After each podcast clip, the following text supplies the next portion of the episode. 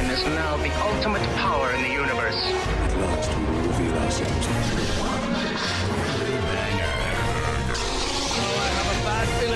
You are now.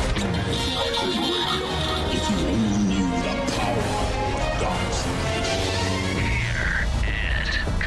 Let's go. You are now.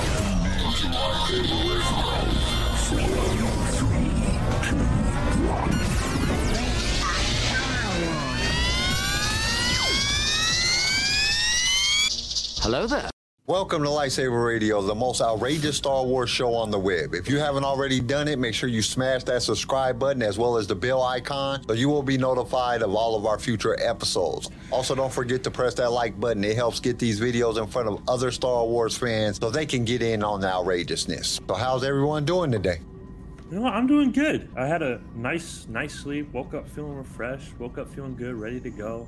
We're happy. Can't say the same for CJ. Sorry for him, but I feel good. He got a wedding. He's supposed to be going to wedding rehearsals, and he has um, sick kid. a sick kid, so he been at the hospital since like two o'clock in the morning. This week has just been crazy. My uncle passed away on Wednesday, so that was kind Oh, of crazy. What's going on, Clint? So you know, trying to deal with all that stuff, and then trying to get everything set up for the episodes, and you know, talking to everybody. It's just been kind of hectic, but we got it together. It'll be okay. So, from now, Miltos, I'm hopefully I'm saying his name right. Uh, Cause I'm probably, huh? Miltos Yorolemu. Yaralumo. Okay, I'm not even gonna try to say his last name because I'll screw it up.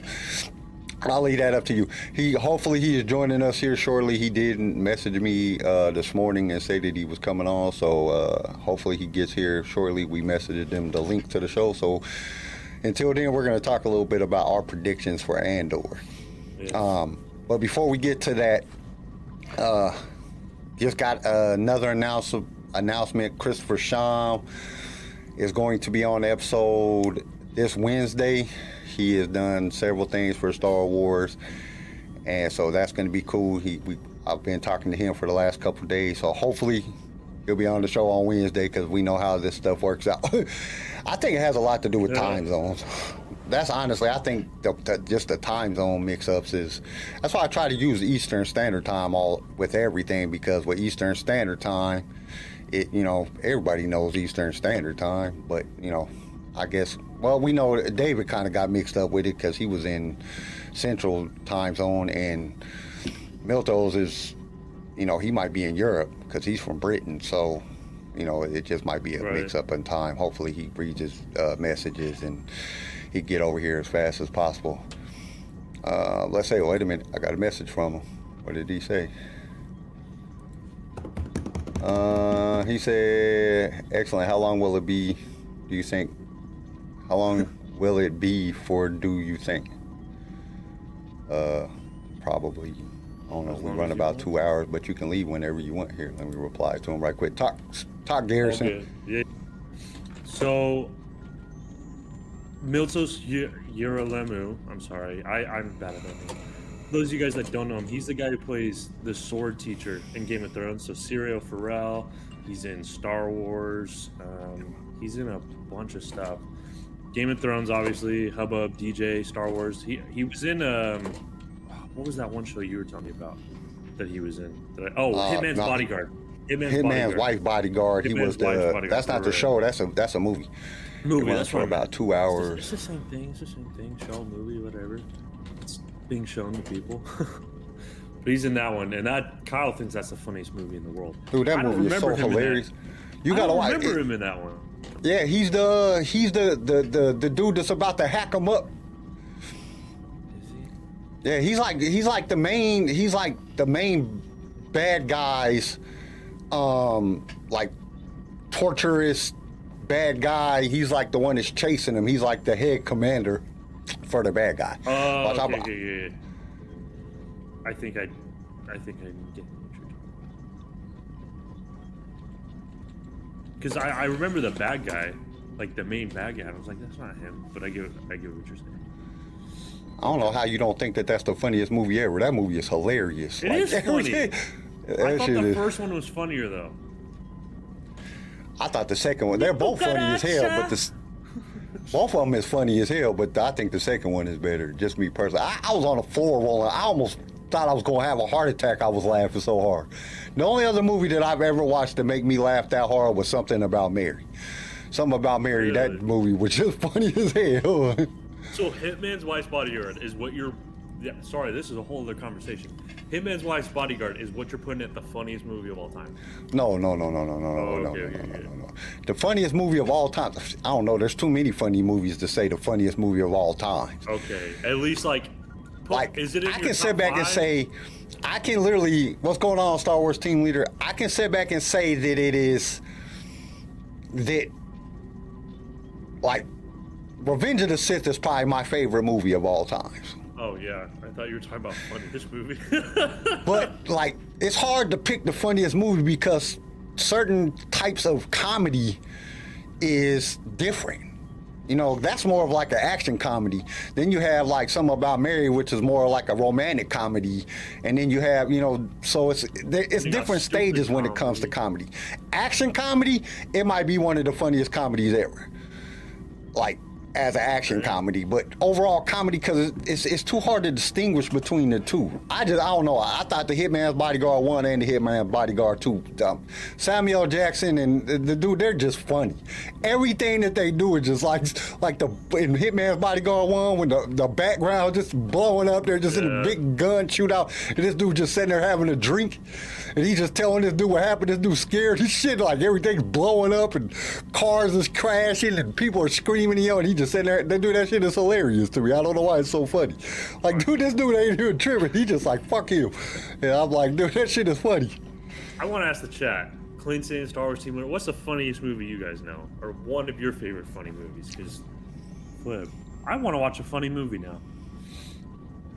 Dude, I'm hopefully, and I know I've been saying this for a while, but I just can't find th- what I like. I just can't get it to the way that I want it to be. But as soon as the web page is done, we're going to do some watch videos. We're going to be watching a lot of stuff. We're going to start doing some different things like that. I know I've been saying it to damn.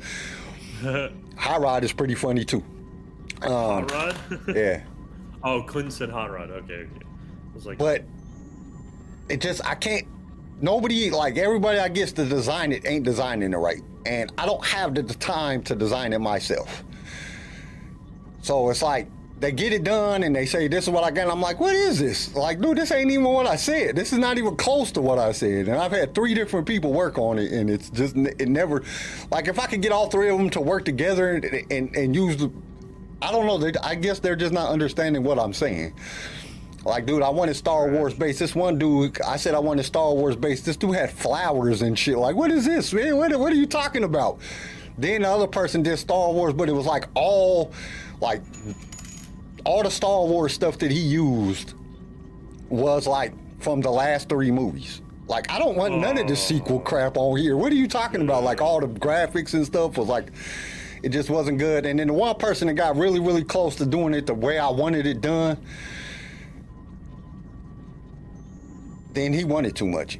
He was like, I want, Oh. you know, like two thousand dollars, and I was like, I'm not giving you two thousand dollars for designing this. I could design this for fifty bucks, and my, like, I just don't have time. But, and it took him forever to do it. Like, dude, I could have done that in a, a day. I just don't have a day to do it. right. So I was like, I'm not paying for two grand for something that took you uh, maybe two hours to do. Because it wasn't, I mean, it was cool. He had everything in there that I wanted it to do. But like the graphics were just basic graphics. But it looked good enough that it would have worked. I, I could have fixed things. But it was like, nah, I'm not paying you two grand for this. It's not going to happen. I think one of my favorite like funny movies, back on that topic, has got to be like one that's coming to mind is Life of Brian. I love that movie. It's so funny. Have you I heard don't of even think one? I've seen that. You, you you- you've seen like Monty Python and the Holy Grail, that one? Yeah. Yeah, same guys, except Life of Brian is about this like this guy named Brian born during Jesus' time. And like he's like living alongside Jesus, but he's like just says like random stuff as he's passing by and people like hear it and they think it's so like so he just starts this whole new religion and dies. It's just, it's just like making fun of like, just oh, it was just hilarious. I don't know. It was so funny. Like the opening scene, like flipping like Brian is being born like in a manger, same kind of Jesus thing, and the wise men come in, they're like laying gifts, and the mom was like, "What the fuck are you doing here? Get out! Like what? I don't know you." And they're like, well, "We brought gold," and she's like, "Oh, okay then. Well, come on in. Yep, he's right here." And I don't know. Like, they walk out. It's like in the And they see, Hitman's like- Bodyguard, like like what makes it so funny to me, is like when he walks in and Morgan Freeman's his dad, and he's like, "What the hell? Your dad is black." it's just that shit is just hilarious to me. Like just everything about that.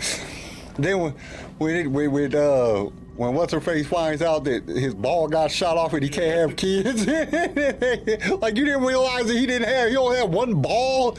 Like what the hell is? Yeah. Yeah, I, di- I just don't get. I She's you know like, there's so many funny things that just uh, like there's so many funny movies that I've seen over the years that it, it's hard to pick like a favorite funny movie. Like when it comes to like, I have like my like literally I'd probably have to say my top five movies. I don't know what it is. I like, but Star Wars is my number one. My my number one. I'll, I'll watch Revenge of the Sith over anything. Then probably The Matrix. Matrix One. Matrix One was just dope as shit to me. I don't know. Like I went to the movie theater and seen it like four times. Then it'll probably be Blade. I just like Blade. It wasn't all that great. A lot of people didn't like it, but I just really like Blade. The first one was just so dope. Um, shit. Probably Avatar. I watched Avatar a shit ton of times. I, Avatar was just dope. one? I'm excited for the new one. I can't wait till that shit comes out. Because it was just different. It was something that nobody else had really done anything like that, and just the whole concept was just different. I really like that. It's basically, um, oh, what is? No, it's literally the exact same as another movie. I just can't think of what it is. Um, Like the plot. and then what is another movie that I've watched? Like just, I'm trying to think of movies that I just watched. Oh, um, Uh, uh, Keanu Reeves, um, John Wick. I can watch all three of the John Oh, Wicks. John Wick is dope. I can watch all three of them. I probably watched them all 20 times. John Wick is just the shit. Uh, but I'm an action guy too. Dances with Yeah. Wolves. Avatar is basically Dances with Wolves in space. Yeah, that makes it better because it's in space. I don't know. I just liked it, and them is like the movies that like I watched like over and over and over. I, shit, I watched Dances and Wolves like three, four times. Another one, that, another one of my probably top movies is Legends of the Fall. Dude, I don't know what it is about that movie, but I watched the shit out of that movie. like the brothers are screwing each other's wives, and, oh, and Oh, then okay. people are dying and they're bootlegging and fighting in wars. They just got everything in that damn movie. It was like, Yeah, dude, this is don't need to go into all that. no. that, that movie was just dope. And I and I hate Brad Pitt. I can't stand Brad Pitt as an actor, but I don't know like what Brad it was. Pitt? I don't like Brad Pitt as an actor. I think he sucks as an oh. actor. But I just that movie, that whole movie, I don't. It wasn't his acting. It was just the the. The idea was just a good movie. Interview with the Vampire. I probably watched that 300 times. That's a good movie. And then there's movies that I just watch so many times just because of my wife. She always has them. like every time Twilight comes on, I have to oh, watch Twilight oh. again. And the only thing I like is the fight scene. So if they're not fighting, I'm just sitting there like, why am I watching this again? the but I last have movie, and that's not even in the book. I listen to the books just because my wife You wanted read them. the. You read the. I listen to the books. The books is way better than the movies. I, I, dude, I read the books. I, not proud of that fact, but I've read all of them. I just listened to them. I lost. the That's all I did. I listened to them because my wife wanted this, so I got her got her the audiobooks, and then I listened to them just because I had them. I listened to all the interview with the vampire, like all the Anne Rice books. I listened to all of them. There's like so many damn books that have to do with interview with the vampires, crazy, and I listened to all of them. And I was like, dude, this like all the books is way better than the movie. The movie is good, but I don't know. I like shit like that though, but like I'm like people get mad at me because I'd be like, dude, I like the um like the originals and uh um Oh, what's yeah. the one before that, the one that the the whatever the The the Vampire Diaries. yeah, Vampire Diaries. I like that shit. I like vampire shit. I don't know what it is. I I, I, I Oh, like you vampire see. shit. Um, oh, it just came out. And Klaus was a motherfucker. That dude was killing everybody. He didn't give a shit. That dude was gangster you, as hell. You should see the Invitation. The invitation. Yeah, it's Have this movie that? that's out right now about like it's like a vampire movie. It's actually really cool. Is It it? wasn't bad. I'm gonna have My to watch. wife, my wife loved it, and then I liked it because it was like, like cool vampire. I don't know. I like vampire shit. I just didn't like Twilight because Twilight was just fucking. Other than the fight scenes, Yeah. like what kind of vampires don't drink human blood? Like that's just stupid. you know what I'm saying? Pussy-ass That's dumb as hell. Yeah, see, Bodie, Bodie agrees with me. Bodie says he has blade tattooed. I have a blade tattoo. That's dope. Interview of a vampire. I honestly have never even heard of that. You've never watched Interview with the Br- Vampire with Brad Pitt and um, it has No. Brad Pitt. It has um, uh, Tom Cruise in it. It has What? uh, yeah, Brad Dude. Pitt and Tom Cruise. Oh, it has Brad Pitt, Tom Bro, Cruise. Tom um, Cruise looks so stupid. Um, oh, he's a motherfucker in that shit. He's trying to get Brad Pitt to be a vampire, and Brad Pitt really don't want to be a vampire at first. Like he don't want to. Then he like bites this kid and fucking turns this kid into a vampire, and then um, it has uh, what's his face um, from uh, shit. What the hell is his damn name? My uh, oh man, what the hell? Uh, I can't think of his name. All right, I'll have to. watch Antonio Banderas. Has Antonio Banderas in it, and that shit is dope. That's it's long though. Best It's, acting. it, That's it- what Bodie says. yeah, that shit. All right, all right. Yeah, Sold it's me. That shit is dope. Interview with the Val because it's crazy because Brad Pitt don't want to be a vampire. Tom Cruise turns him into a vampire, but Brad Pitt don't want to be a vampire. So this dude's like eating rats and shit and stupid shit like Twilight. you know what I'm saying? Then they then Tom Cruise turns this kid into a vampire. Then she loves Brad Pitt. Oh, so they're like, oh yeah, it's fucking crazy. It's not on anything. I'm shit. I'm I'm pretty Find sure you can find it on something. It, it's it. on something. That's what. Actually, they got a TV show coming out about that shit. Okay, we've been sitting here talking 17 Yes, minutes I'm about some other shit. Damn. Okay, Okay, so let's give. about uh, yeah, let's talk about some Star Wars because we got like it's literally a few days until Andor comes out. Like it's literally like four days. So let's give our predictions of Andor. Hopefully, because Mil, he asked me what time. He said, "Excellent. How long does it run? How long does it think it it'll go for?" I said two hours, but you can leave whenever you like. So I don't know what he's doing. I don't know. It runs about two hours, but you are welcome to leave whenever you like. Yeah, I mean, just Maybe I don't He wants to join late or something. I have no Yeah, idea. I don't know. We'll see. But anyway, okay, Andor. What do I think? Andor. I have a bad feeling, and I don't really want to say this, but I have a, a feeling that there's going to be no Force or Jedi in this shit at all. And it hurts my heart because to me, Star Wars is about the light and the dark side and shit like that, and the, Yeah. and lightsabers and shit. But I have a feeling that there's going to be none in this whatsoever. See, I'm not too because like Mandalorian didn't have that much Jedi Force stuff either until Luke showed up. I'm not too upset about it. I'm like, I'd rather have no Force or anything than like Force that's like stupid and bad and doesn't make sense. You know what I mean? And so I don't know. I'm not too. I don't think like I obviously prefer Jedi and Force and stuff, but if we get a good Star Wars, like I'm okay with that. What do you think, think- on the I- prediction on the prediction side? What do you think is going to happen? What What do you think is going to happen within the show itself? Dude, That's why I don't know, because like, because there's like so much empty space. Like we know nothing about this character, so like there could be anything that happens. I don't know if it's gonna start from like him, like how he gets into the rebellion, because I'm still hung up on the fact that he says he's like I've been in this fight since I was like, however Six. years old, six years old. Yeah, he's six years old. fight since I was six years old. Like, I wonder if they're going to have flashbacks yeah, like of him being a kid. Because he that really doesn't in the Rebels explain shit if he, you know what I'm saying? Like, you didn't explain nothing in that fucking statement at all whatsoever. Yeah. So I don't know. I, I just want some explanation, I guess. I also what I really want to see is I want to see more of like we talked about this a little bit when we were watching the Bad Batch, but like I want to see more of like what the Empire was like. Like why is the Empire so bad that we're rebelling?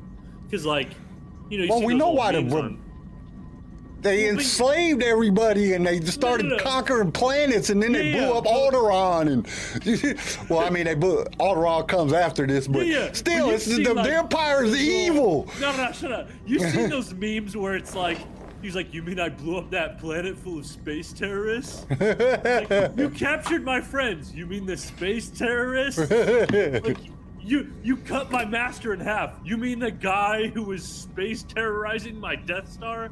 Yeah, I killed him. Like, you know what I mean? So a lot of it's like, well, they kind of got a point. Like, there are a bunch of space terrorists. So now I want to see like, why is the Empire so big and bad? You know what I mean? It's I the freaking it's like. Empire. They're, they, they, dude, they enslaved the Wookiees. They enslaved everybody. They destroyed the planet. They destroyed Zeb's yeah. whole planet. You Killed his whole people. Have you seen that in a movie yet? No, but that's what they're gonna show in this thing. They're gonna show that. That's, that's what I Well, mean. at least I hope they me show that. in a movie. Well, you've seen it. I mean, you already know it's bad. Everybody in the galaxy is scared of it. They showed that in the Bad Batch, the, how bad shit is. No, they showed it in Rebels. news. It's fake media. I won't believe it till I see. It's fake news. Because you got to I believe it till I understand that it. this is not going to really. Andor is super far into the future. This is freaking like two years before Luke and Obi Wan go to the Death Star. It's like right before the Death Star is, you know what I'm saying, being Oh, being built. So, or the I think the Death Star is being built right when this is going on, and that's how they're trying to get the information, as we seen in Rogue One, to figure out how to blow this damn thing up. So this oh, is gonna be like right before this, is so it's not. five years I think before Rogue One. So. I think it's gonna be more like you know what I'm saying. Like you're, we're already gonna see that the galaxy just everybody just it's just jacked up. The galaxy just sucks at this point. Kenobi showed us like ten years, you know, like five years prior to that, and it was already jacked up. You know, now it's going to be really, really bad. But I don't, I don't know if they're going to show us why it's so bad because it doesn't fit the timeline. Like I think that's what like we're seeing it in in like Rebels. We've seen it in the Bad Batch. How what's going on? Like he's basically now Palpatine is the Emperor, and he's like telling like kill these people. You know what I'm saying? Oh, they think they're going to be rebels, or they think they're going to do just kill them Yeah, they're bad people. Kill them. and just kill all. But I think that's what we're seeing, and then we see it in like Rebels how the what the Empire is doing, and the Rebels would be like right around the time of right before this, right before Andor, right during the time of Andor. Mm-hmm. So I don't know if they're going to show us like why the Empire is so bad. It's just kind of like it's the Empire. It's like a dictatorship. So you know, it, we already know why it's so bad because then they force shit on to people and make They force shit onto people. you know what I'm saying? They just like force the galaxy to follow their rules. Golly. Nobody wants to follow nobody's rules. That's why we like being free. Even though we're really not free because we got more laws than them. Just like, if you look at like all the laws and all the Oh, we amendments so to the law, laws. dude, it'll take you. Well, I know you're going to school for business Yeah, law. Just bro, look at all the it's business law. Just imagine all the other laws. Like I read one time in a thing that we're like the 10th, 10th freest country in the world. There's like yeah, we're not the freest country. there's like nine other countries that are freer than us because they have Yeah. less laws than we have. Like, but At we. Least not anymore. Don't say that. But So that's that's kind of crazy, but One, one thing I am excited for because it's I'm just so excited for a dark Star Wars. Even though I won't have Jedi, the fact that it's going to be a dark Star Wars I think is a really good thing. Because if this show ends up really succeeding, that shows Disney that hey, people like a little bit of dark and gritty in their Star Wars. And so hopefully Disney will take that and be like, "All right, let's make like now we can make Revan or Bane or like some actual dark force stories, you know what I mean? So I'm, I'm kind of excited for that. Just that darkness. I don't know. I'm, I guess I miss that darkness. Maybe I'm a vampire, huh? well, I mean, it just it all depends on. It all just depends on the situation. I don't know. I just have, like, I know that it's going to be darker and grittier. I mean, we see it in the in the um in the trailer. Right. You know, it got that more dark, gritty um, type of thing. That cussing in it. We know that it's what it, it's basically PG-14 or whatever. That's what they rated it as. So it's going to be something that's meant for teenagers, young adults, adults. So I think that we're going to see a lot more. Well, like, I mean, I was gonna save this for news, but like, one of the like, I, they granted an early screening for some The hell? critics, and and it is critics. Like, critics aren't always like, they don't always agree with fans, but critics say it, it was like, like amazing, like the best spin-off series so far. They call it complex, mature, and the best Star Wars spin-off series so far. Which is a So good thing. I mean, if that's- that's really what it's bro. going to be. So it's gonna be better than Mandalorian? Like, let's go. No, I don't. I, it's going to be hard to beat the Mandalorian. That's, Just that's- because- I'm just saying that's what the critics said. Yeah, the Mandalorian is more Star Warsy. It's more got that Star Wars feel because it's about Mandalorians. Mandalorians is a character that's based on Star Wars. It's something that Boba Fett was, so it's going to be hard to, you know, to really push that narrative when it comes to something that yeah, it's based on Star Wars, but it's more like an action war type series, more like MASH than it is. Well, MASH was kind of a comedy war type thing, but it was. But you, you're getting more of that. I'm getting more of that type of vibe, like that military, you know, what's going to happen in type of thing. Yeah, I, So it's not really. I don't see it being being that type of that type of thing. Um, all the like to your credit, like critics don't always like critics sometimes have really stupid reviews compared to what fans think. You know what I mean? So who knows what like don't necessarily trust critics. Cuz like if well- you oh. look on like Rotten Tomatoes, like critics will rate something really high and all the fans trash on it. it's just I don't know. It's just it, it, it's hard for me to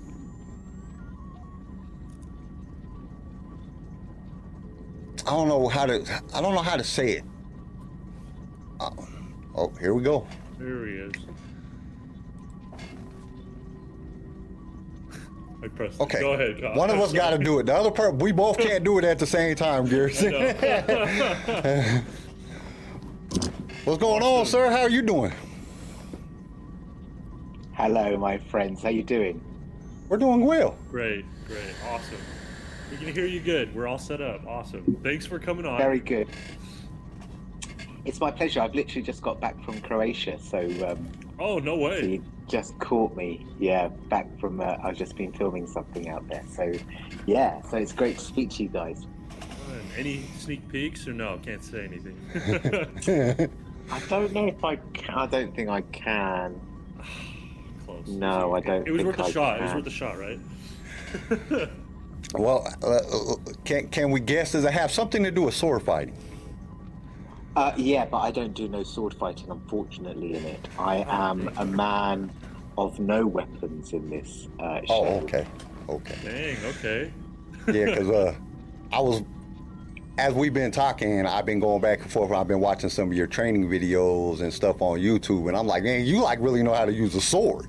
You're not like just a character that just you know play somebody to use the sword. You know how to use the sword. Right.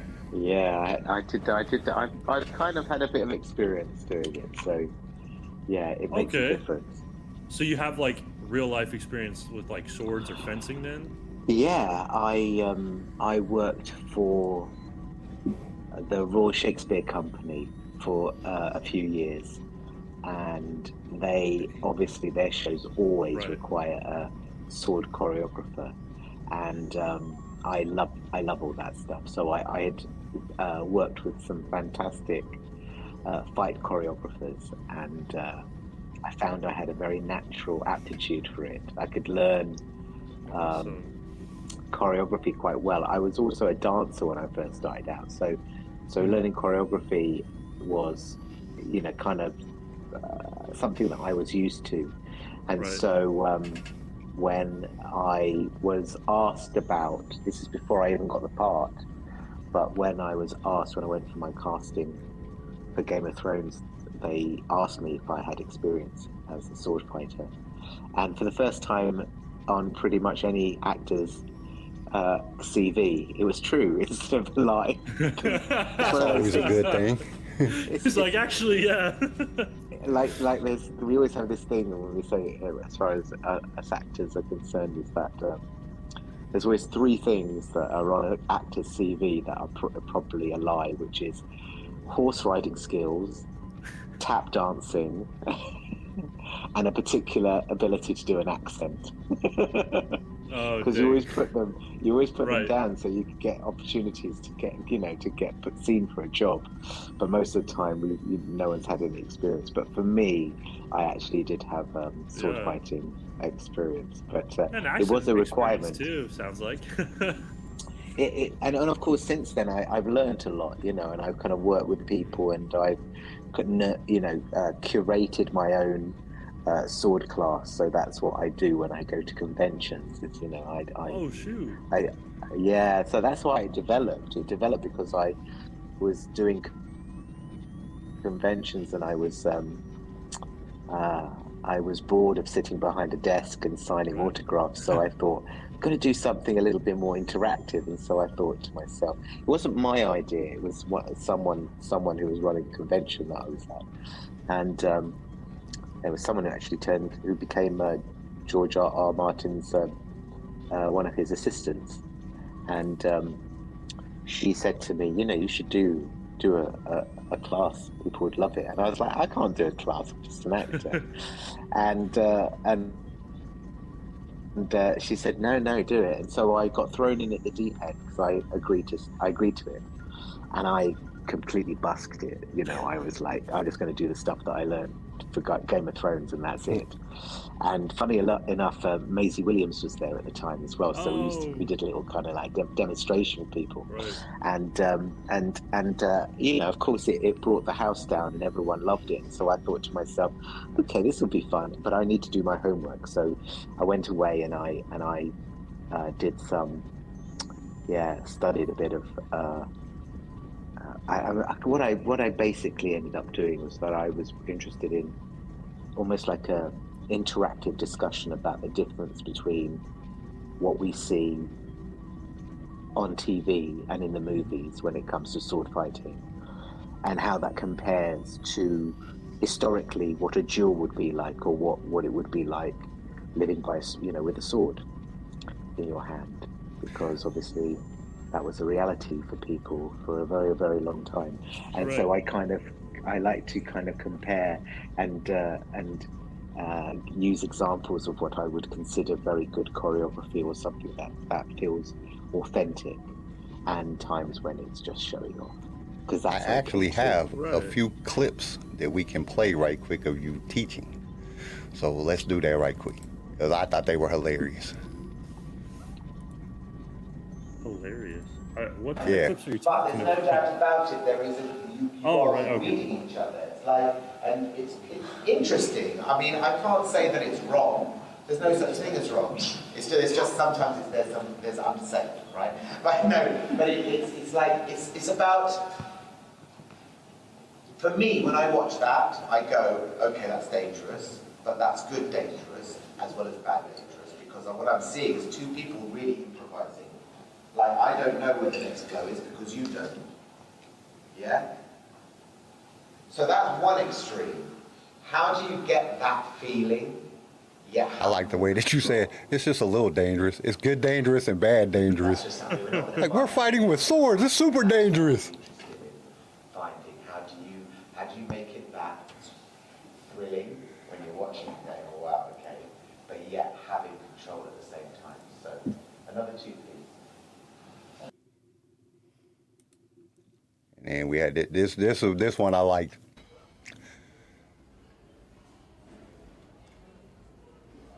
These are all shot in uh, in uh, in uh, Texas. I recognise No the way. carpets. I like because he just walk around pushing people over. That's cool. I wish I could do that. Is that how they trained you too? Did they just push you over? Well, it's it's a really simple thing. It's like um, it's like if you if someone can walk up to you and nudge you and you'll fall over, or if you don't have any balance, then Mhm. that's literally the fundamental. That's like rule number one of sword fighting.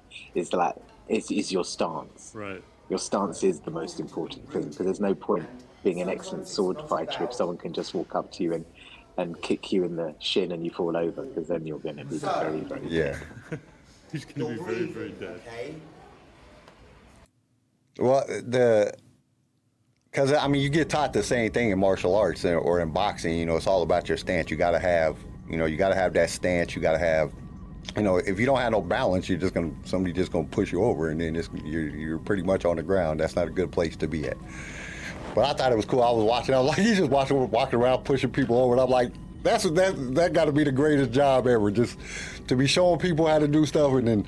You know, it's like there's no mistakes. Like, what do you mean there ain't no mistakes? You're sword fighting. It's very dangerous. If somebody comes at you with a sword and you got a sword, you got to be. You, you might want to know what you're doing because you're about to die.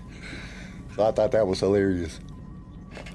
So, and that was one of the things that kind of that caught me off guard with your with your your sword fighting skills that they didn't let you use a sword in Star Wars. It, like, I'm looking at through the clips and I'm looking at you and you're standing behind Harrison Ford in in The Force Awakens and you're just basically you're there for like five seconds to watch, you know, the planets get blown up. And I was like, really? This dude, he got Yeah. like actual sword fighting skills and y'all didn't let him fight at all? like, And why would y'all like do who've that? seen Game of Thrones, like, give this man a lightsaber, please. I got a, I got, I got, I managed to choose my own blaster, and that was that was uh, that was a thrill. When the armory comes in from Lucasfilms, and they're like, "So which blaster do you think you might use?" It's not as cool as uh, getting to choose your own lightsaber, but it, it definitely is. Um, that's still pretty that's kind cool. of that's a thrill. Yeah. Yeah, it is. It is. Dang, okay. I didn't know they let you, like, choose your blaster, too. Holy crap.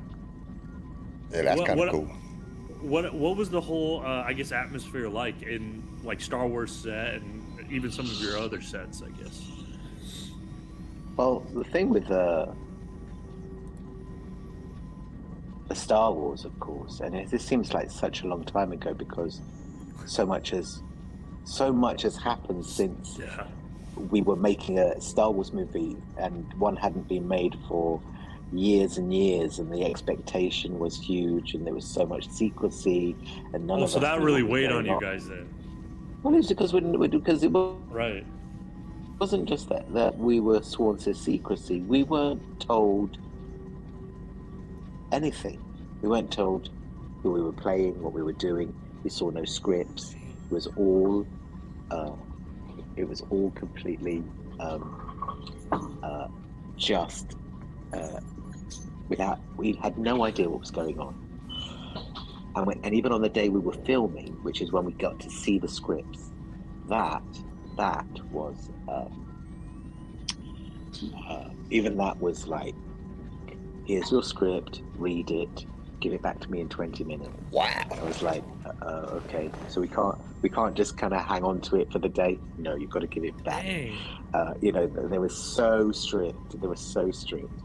Um, but of course there were clues every time you had a costume fitting and then when you got to see your the drawing of your character um, that the designer had had made these things were suddenly went oh okay this is interesting. But you know you're kind of like piecing it together like a detective. Um, and then when we did end up filming i remember the what my first day I got into makeup and I was in my chair waiting to film for about eight hours. And then they just went oh we're never going to get to you come back tomorrow. And we just uh, we ended up just not getting uh, we didn't get to shoot anything that day. But the, the trouble is is that when you're working in Pinewood and you you could see you know the it wasn't green screen it was all practical with hundreds of extras. Um, it was uh, a very complicated scene, particularly that that Maz Kanata, because there was lots of stuff going on. They wanted to pick up little moments, um, as well as background, foreground uh, uh, um, shots, and so these things take a long time, and, and JJ was so uh, patient and also amazing his levels of energy that he could do that day after day after day after day. Such a huge uh, undertaking, organizing, choreographing, uh, managing that many people. Is that that's the real skill of a director? Is is is, managing hundreds of people every single day. So I'm gonna I'm gonna throw up the part that you're in because some people might not know where you're at. Because it was kind of hard for me. I I seen when I was watching Game of Thrones and I seen I seen you and I was like I've, I've noticed this. And then when I went through your IMDb and I'm like okay wait a minute that's this like where is he at in Star Wars? I don't remember seeing him in Star Wars. I thought you were in the bar scene in, in 8, and I was like, no, that's not right. But I found the clip, so we'll play the clip right quick and let everybody see your part that you played in Star Wars so they'll kind of know. Because they might not know. Let's see where we are here.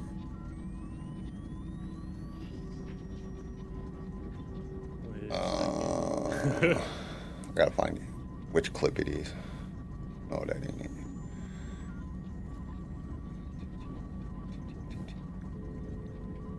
Yeah, this is it. Okay.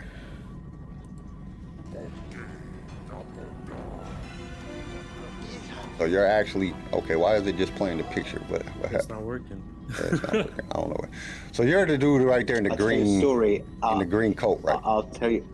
Yeah, I, I, it was actually yellow, but it comes out a bit green Yeah. on the on the uh, on the final cut. I, I'll tell you a story about this scene. I um I was supposed to have a, a an argument with that big that animatronic dude, uh, that alien uh, who's kind of smoking cigars and he's got like a, um, uh, a companion on his arm, you know, like a gangster dude, and um, and I was supposed to have this argument with him, and uh, uh, I'd never, we didn't rehearse it. You know, he was obviously an animatronic, and I didn't know how many people were operating him, and I certainly didn't know what he was going to do. And so um, JJ says, "Okay, uh, action," and uh, and it starts coming to life, and it's like spluttering and talking and moving and winking at me and blowing smoke in my face, and I'm completely like surprised. I I had no idea it was going to do that. It was like alive, and there was Like three this guys. machine came to life. Yeah, three guys inside it operating the face, the arms, and the, uh, and, and you know other bits and pieces. And um, and uh, and I started trying to have an argument with it, but the trouble is the guys couldn't hear me, and I couldn't hear the guys making sounds.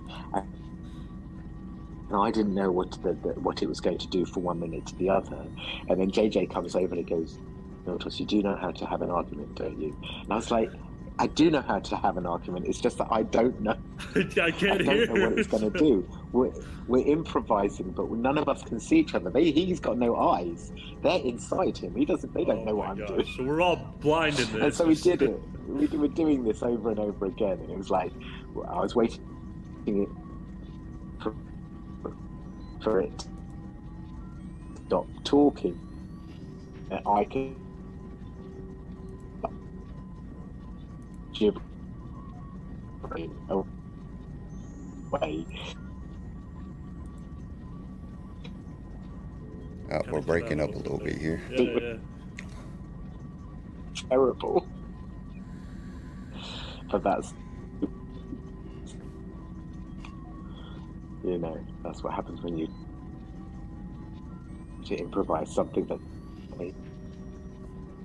That just sounds like it would be just difficult to be talking to an inan an inan can't even say the word Inanimate, like inanimate objects inanimate sitting object. But Yeah. it was but it was very animate. It was very animate. It's just I didn't know when it was going to be talking or or do, doing its thing, so it was all a bit get of a guesswork. And because it was only a small moment, we weren't, weren't going to spend ages trying to get it right. You know, it's like, you know, you've got to hit the, the ground running on things like that. And, and, uh, and it was my first day, and I was like, I, I, this is blowing my mind. I bet you that would be hard. So, if you could compare like the sets of Game of Thrones to to what you did on Star Wars, what would what would you say would be the biggest differences? not a lot of difference. The, the difference is in the technology that the characters use. yeah. Because obviously, one rides a, a, a an X and, and one rides a dragon. So it's Right. like it's like different. Both pretty things, but um, that's the only difference. The the first season's budget on Game of Thrones, even though it was quite high, it was nothing compared to basically imagine if you imagine or you remember it, it was it was all very character driven. And the big set pieces, the visual set pieces didn't really start appearing until later on on in the season. But um, uh, it, it felt uh, expensive. I remember Sean Bean telling me that, you know, and obviously he had a lot of experience from working on big budget productions, and he said, "I've never done a TV show on this scale before, never." Wow. And uh, he was right because that was just the beginning of it. Obviously, it got bigger and bigger and bigger, but um, it uh, it was very similar. And uh, of course, with Star Wars, it was similar because, of course, it was all practical. And uh, you know, Ma- Maz Kanata's castle was a real thing, a real place that had been carefully created and filled with characters from all over the the, the galaxy. So so um, that was that was exciting. My my scenes were very intimate in Game of Thrones. It was just me and one or Right. two other people, but uh, in Star Wars, obviously, we're in a scene surrounded by so many different characters, and that, and that was that was that was one big difference, uh, you know, from my point of view. One one thing I gotta ask, especially about Game of Thrones, right? Because your character in Game of Thrones is awesome. Everybody loves him. Like I don't think anybody has anything bad to say about him. Um, but my when my wife heard we were going to be talking to you, she was super excited because she loves your character a lot, especially, and she is dead set on the idea that Syrio lives. Like he didn't die and he escaped with his wooden sword and beat all those guys. What would you say to that?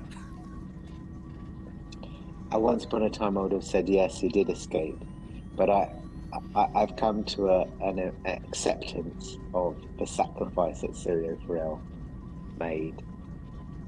There's there's a uh, a a thing I always say that it these things have to happen because without them, they don't they can't be a springboard for the protagonist, who of course is Right.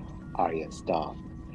And um, there's so many stories where uh, the protagonist or the hero has to overcome something to begin its its journey, and so or her journey, and and uh, it's the same. You know, you think about uh, Luke Skywalker uh, losing uh, Obi Wan Kenobi, or um, forget his poor his aunt and aunt, aunt and Oh, auntie. Aunt Beru and Uncle Owen. Right. I mean, those, those poor right. those poor people don't get a second, uh, uh, you know, look back over the shoulder. But uh, obviously, Ben, who barely knows, is, is, is obviously heartbroken about. Um, but but you know that the, re- there is a reason why that happens, and it, Right. you need that for the protagonist to kind of. Uh, it's the it's the uh, catalyst. It's the catalyst. Right, a springboard And you see it all the time in stories of heroes. You know, they have to overcome something to become, to, you know, to begin their journey. And I think it is another one of those uh, examples. It also is very good that, um, in the same way as Star Wars, the um, uh, Syrio's words, like uh, Kenobi's words, uh, echo in their heads continuously. So in the books, it's very clear that uh, Arya, all the way through the book, she keeps repeating the words like a mantra, the the the um, the, the lessons, uh, and it kind of keeps him alive in her head. And I think to help that, if she'd seen his death, I think she would not have the same reaction. So that the fact that it's it's it's not witnessed, so there isn't the trauma of, of it, allows the kind of character to kind of live on, if that makes sense in the same way No, definitely. when when Darth Vader strikes down uh, Kenobi, it, it's it, it's not like he's really killed him. He's kind of disappeared before he's done it. It's almost like he's he's made the choice himself. He hasn't been killed. He's just decided, okay, this is the time to let go and to move on into the, the other dimension. And I think a similar thing happens uh, with uh, uh, with Syrio in the sense that he he becomes an echo that lingers, you know, and Right. so he's always there. In, uh, in the same way that you always hear uh, Ben Kenobi talking about, you know, the Force and use the Force, Luke. So um, I like that. that that that's kind of a connection, uh, and that that's something that I've always kind of thought about. Yeah. So unfortunately, he did. He did die. I like that though. That's awesome.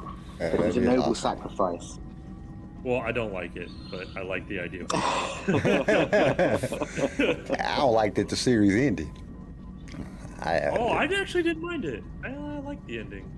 I don't think it should have ended though. It was too great. Oh. Like it, it was. I mean, it was They awesome. They could have gone on, couldn't but- they? They could have gone on. Tell me something, guys. Have you been watching House of the Dragon? Yes. No, I haven't watched it yet. I haven't had. I, I'm just so busy because I, not only do I do this podcast, and I have another podcast that I do where I talk about Star Wars books and stuff like that, and then just trying to keep everything in order and talk to everybody and do everything that I've been doing. It's like I barely even like it took me like three wa- three weeks to watch Top Gun. I had it for like three weeks before I could even watch the new Top Gun. They were all talking about it. and I'm like, dude, I haven't seen it yet. Be quiet. I haven't even got the chance to see it. But I, I really, it's really hard for me to get time to to to sit down, especially with a new series. I kind of like to let it play out for a little while, and then I'll binge watch it when I get a chance. I'll take a day and just won't do anything else and just binge watch something. That's usually how I end up watching most of my content anymore. Other than Star Wars stuff, because when it comes to I've- Star Wars stuff, I then watch House of Dragons. I have to watch it just because I mean we're talking about it, and then Star Wars is like my favorite thing ever. Oh, are we frozen? I think he froze. I think he froze. I hope not. I hope. I hope uh, he just click back on. He might. Yeah, he froze.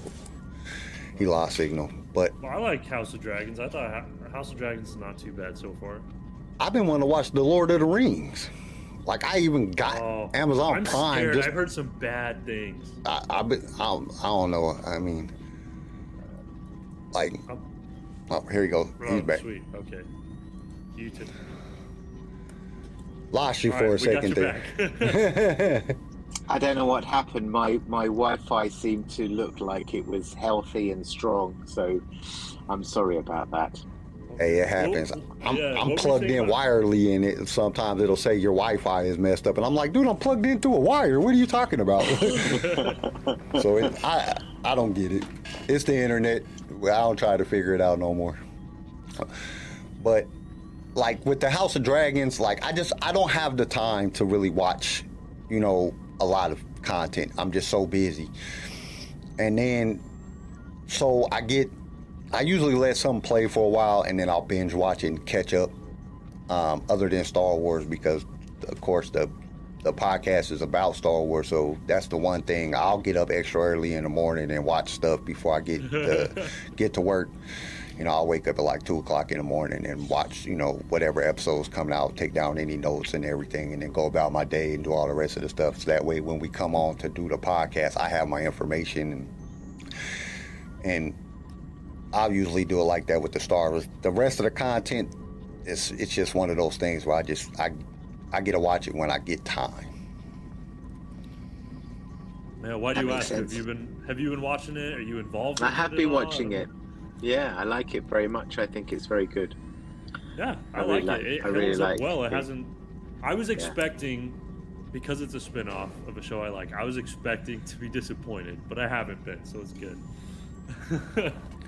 No, the acting is sensational, isn't it? The acting, the Yeah. characters, the uh, the story is is really interesting and is it's kind of um, I see what they mean now about it being a bit more intimate. But to be honest, my, my favorite stuff of Game of Thrones was always the political intrigue, always the Me thing of who is going to get it in the neck today.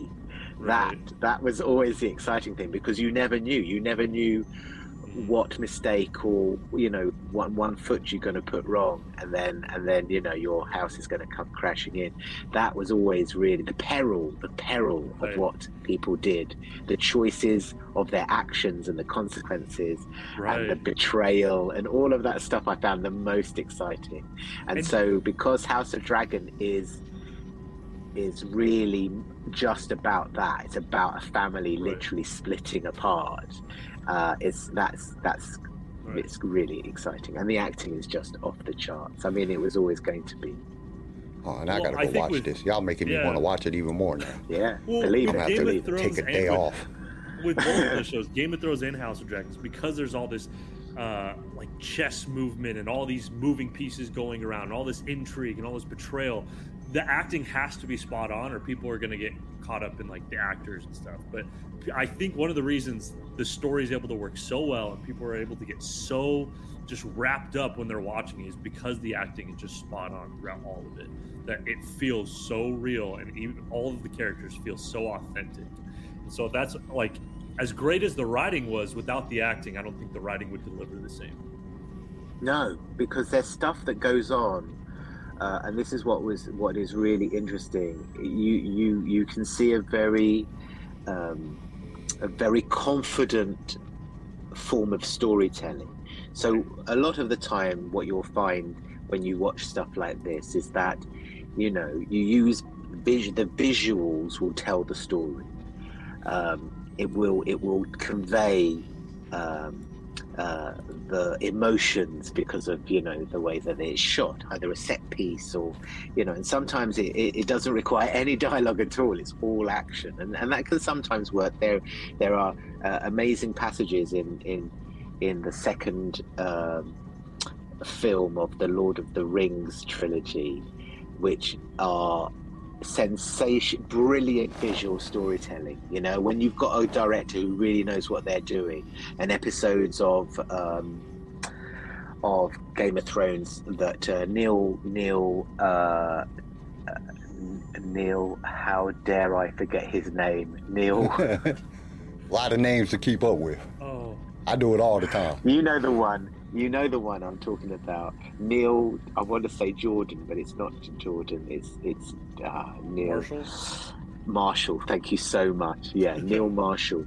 Neil Marshall uh, does a very similar thing. He's very good at visual storytelling, but he he fills it with uh, characters that you really, really, you know, he makes you kind of follow it, uh, follow a story without a, you know, a, a visual story of a character and kind of get you really rooting for them and then kind of dispatch them and, and that's how you kind of generate d- generate you That- know like that's uh, the nice way to put it, I guess. yeah yeah a good generator you know empathy and and and you know because the whole point is that you know you only can feel the peril if you if you are emotionally invested in in either the character or the story and, and if it doesn't exist then of course it doesn't matter how many people you kill off it won't make it won't won't move you or it won't Right. matter to you and the most important thing is it's got to matter so so um, people like that can do it but but to be honest uh, the the the the way that they they shoot uh, House of the Dragon is that they let shots go on for a long time. So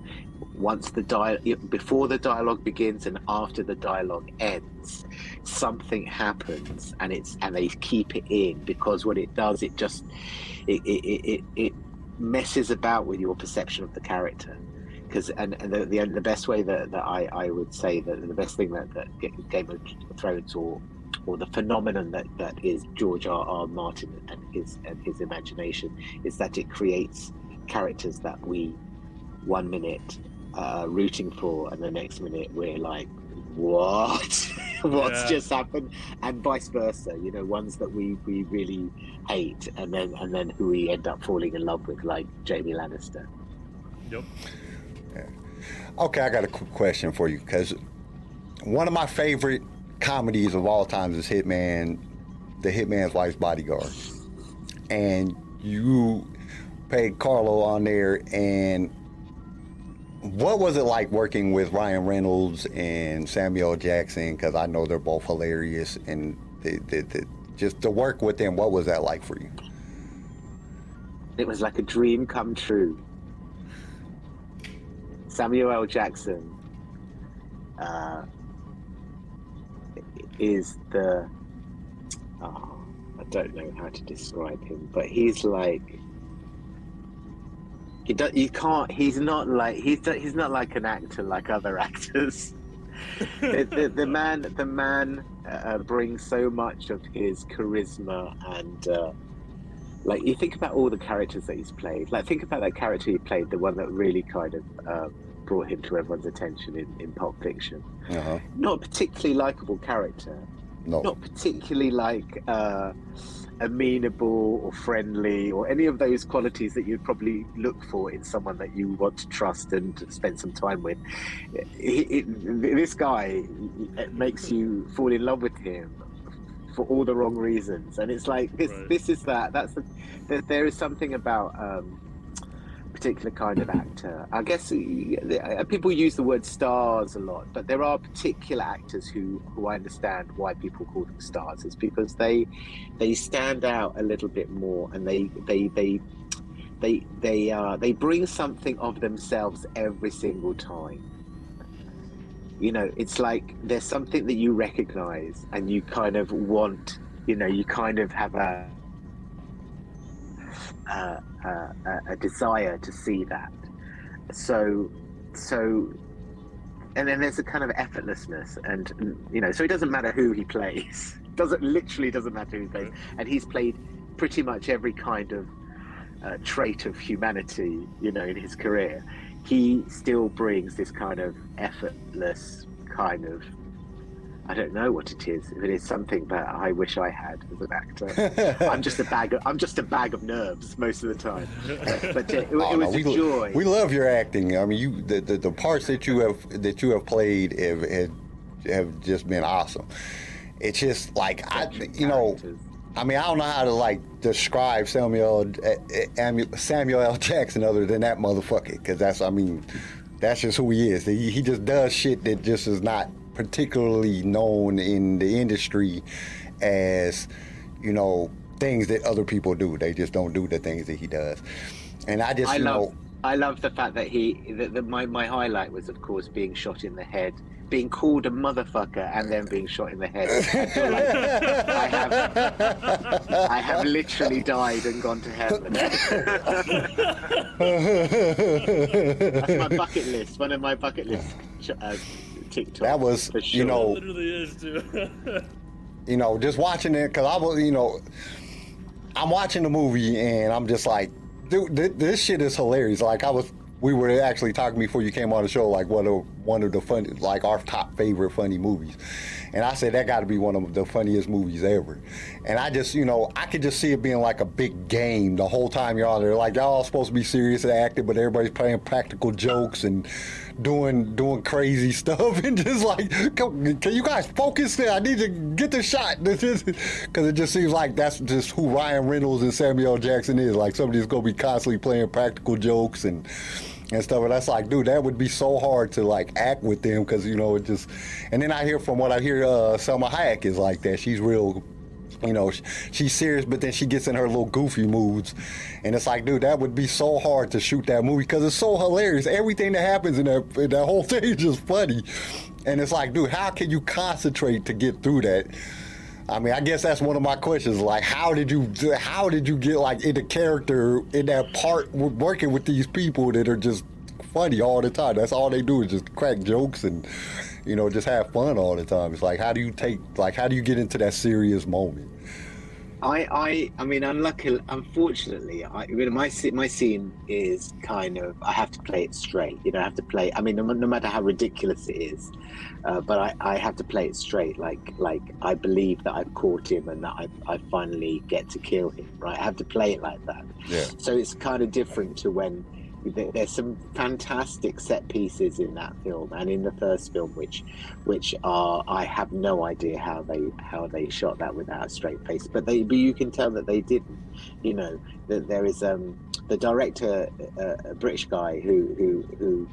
Um, is very well aware of, of of how amazing the success of this movie, which they never thought was going to be a big hit. You know, they, they made this movie with a, a feeling like, yeah, it's going to be a, a cute little, you know, independent film that that has got some really nice, uh, uh, you know, characters in, great acting, and you know, like it's just like a couple of actors having great fun. But of course, it really kind of took off and, and became a, a, a hit.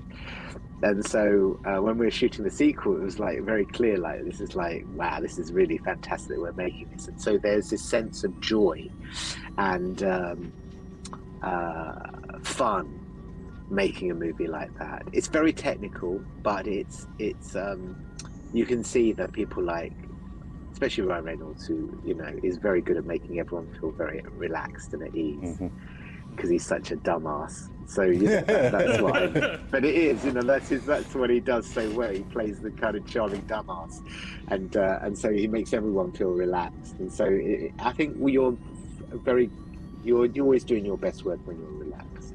Yeah. You, you know, you th- you go to work, especially people like me who just turn up for a day here and a day there. It's kind of really tough because you were like, everyone else gets to kind of like you know get used to it and you're in there and you've got to deliver the goods on the day. And That's it's like there's no no no fucking around. You just got to come and do it. And that is a lot of pressure.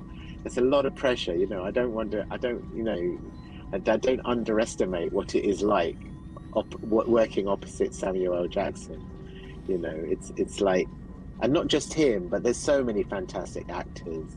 I just recently finished uh, shooting on dangerous liaisons and uh, the actors in that in that is are sensational. A lot of them from Game of Thrones, but it, Oh, it's it's it's really it's really uh, sensational. And so, you know, sometimes your reputation precedes you, and that can be terrifying. But it's always terrifying. The, the difference is, is that we just make it look like we, we, we do this like it's the easiest thing in the world. But but that's where the acting comes in Yeah. not in the character. It comes in the fact that we just kind of give this this uh, this this uh, air of knowing what we're doing. Yeah, I was just because I, I knew you were in Game of Thrones, and I knew you were in uh in Star Wars. And you know, I'm just like I was like I said, I you know I, I try to do my research on on the people that we have on the show and make sure that like I know everything that there that I can know. And I was like, was in the Hitman's Bodyguard. I was like, oh, that's oh that's, and it clicked for me because I watched it like three or four times. It just never clicked for me, and so I went and I went back and watched the scenes, and I'm like, dude, I don't know how. I don't know how. I, I don't think I could play that that, that part. I don't. I don't think I can do it because just Samuel Jackson is just like, do he just shoot you in the head? And you're like, like, oh yeah. I was like, that's just. It just, it just to me, it would be so hard because it's this constant. It's just so funny. It's like, dude, how could you like pay attention? Like, how could you like get into that character? And everything is just everything that happens in that movie is just funny. It's like to me, it's one of the funniest movies of all time. And so it's it's just like I think about you know characters and you know the, the things that you do. You know, I've done a little bit of directing and stuff, and it's you know it's like you get the actor gets into that position, but it's like, dude, like I can't look at Samuel L. Jackson after watching that movie without laughing. It's just, it's just like every time I see him, you just want to laugh. Like how that would be so difficult. That would be so difficult. it is difficult. Sometimes it's very difficult. So I want to ask how you, um, how did you originally like get into acting? What made you want to do it? And then what was kind of, I guess, the path you took uh, to get where you are today? Uh, I wasn't. Uh, I didn't enjoy school very much. In fact, I hated it from the moment I had to go to the moment I left.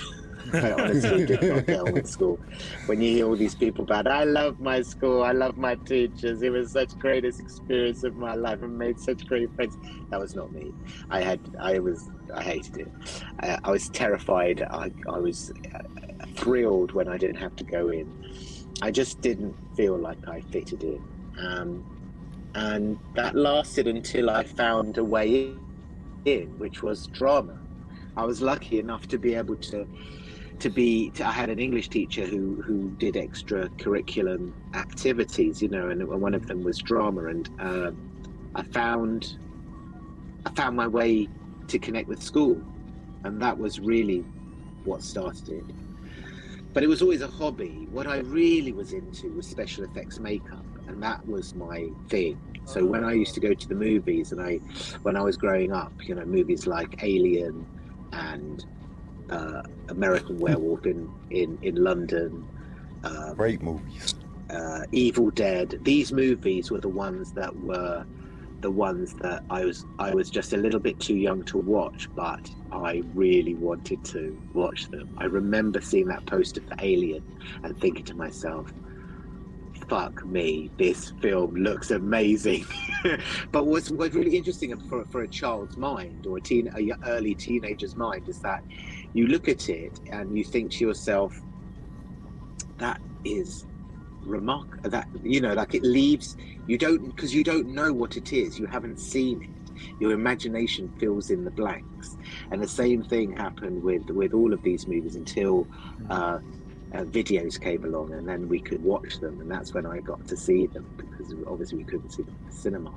We we, we ended up they became in the uk we had this uh, phenomenon called uh, video nasties. And it was around the time of uh, the evil dead being released on video we had this huge backlash by uh, conservative uh, evangelicals who um, we have our very own in the UK who really wanted to uh, ban the movies because they th- thought that they would indoctrinate us and tur turn us into demons, and and so that was that was something that.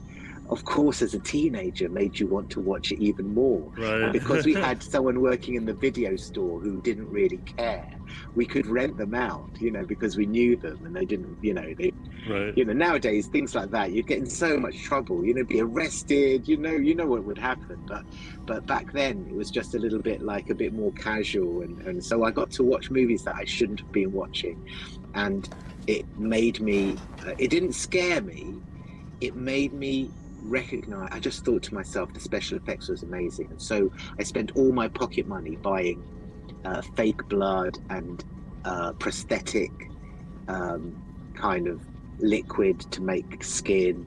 And i would just make a fancy dress. Uh, i used to remember doing uh, freddy krueger for my friend for a fancy dress and i and he won the the fancy dress competition because I did it so well, and and uh, I was obsessed with special effect makeup, and so I thought uh, that's what I was going to do, uh, but in the end I ended up becoming an actor. But I think I would have liked to have been a special effects makeup artist. Oh, well, we're glad that you're an actor because you play some great parts. Thank you. Yeah, that would. I think that that.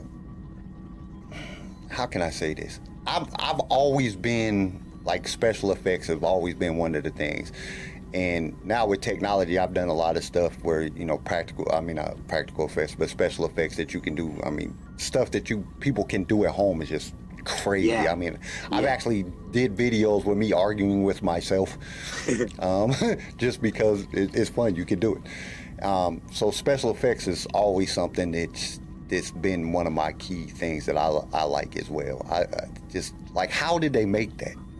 Let me see if I can do it. Yeah. It's always that's always been interesting to me because, and Aliens is one of my favorite movies. Right. Um, when I was younger, other than it scared the hell out of me, like I covered up all the heater vents in my house because I thought the little alien thing was gonna come out, s- get on my face, and it, it, it scared. It, pissed my mom off too because she was like, "Why is it so cold in this house?" so I had to cover up all the heater vents. And But, there's uh, some shows that definitely need that kind of stuff. I mean, think about Game of Thrones, all the fake blood they had to use. Star Wars, all the costumes. Holy crap. That's, but you know, that's one of the things that just blows my mind when it comes to filmmaking, is the things that they can do. It's just like, and it seems like they're just pushing the limits. Like every every time you turn around, there it's a new, there's something new coming out. And they're doing something different, something that you've never seen before, and you're like, "Holy crap, man! How did they? who comes up with these ideas? I know, it's And- remarkable, isn't it? It It is. really is remarkable. And it's just getting better and better and better and better. I think it, this is. I can imagine what it'll be in hundred years, but I think right now, as somebody, you know, I was born in '77, and the, how I've seen the progression of things come, it's just been mind blowing. The things that, and a lot of it we owe to George Lucas because George Lucas came out with a lot of, you know, especially Yeah. CGI and all that type of stuff, but. Just everybody's pushing the bar now. Every like Yeah. every movie comes out, it's just better than the last one when it comes to special effects and CGI and you know now they making people that are you know Mark Hamill's young again. You know like oh this dude was like how did you cover that up? He got a whole beard and everything. Like how did y'all make this guy young? It's like it's just crazy what they're doing. Yeah. But it it amazing. inspires us. It really does. It inspires me a lot.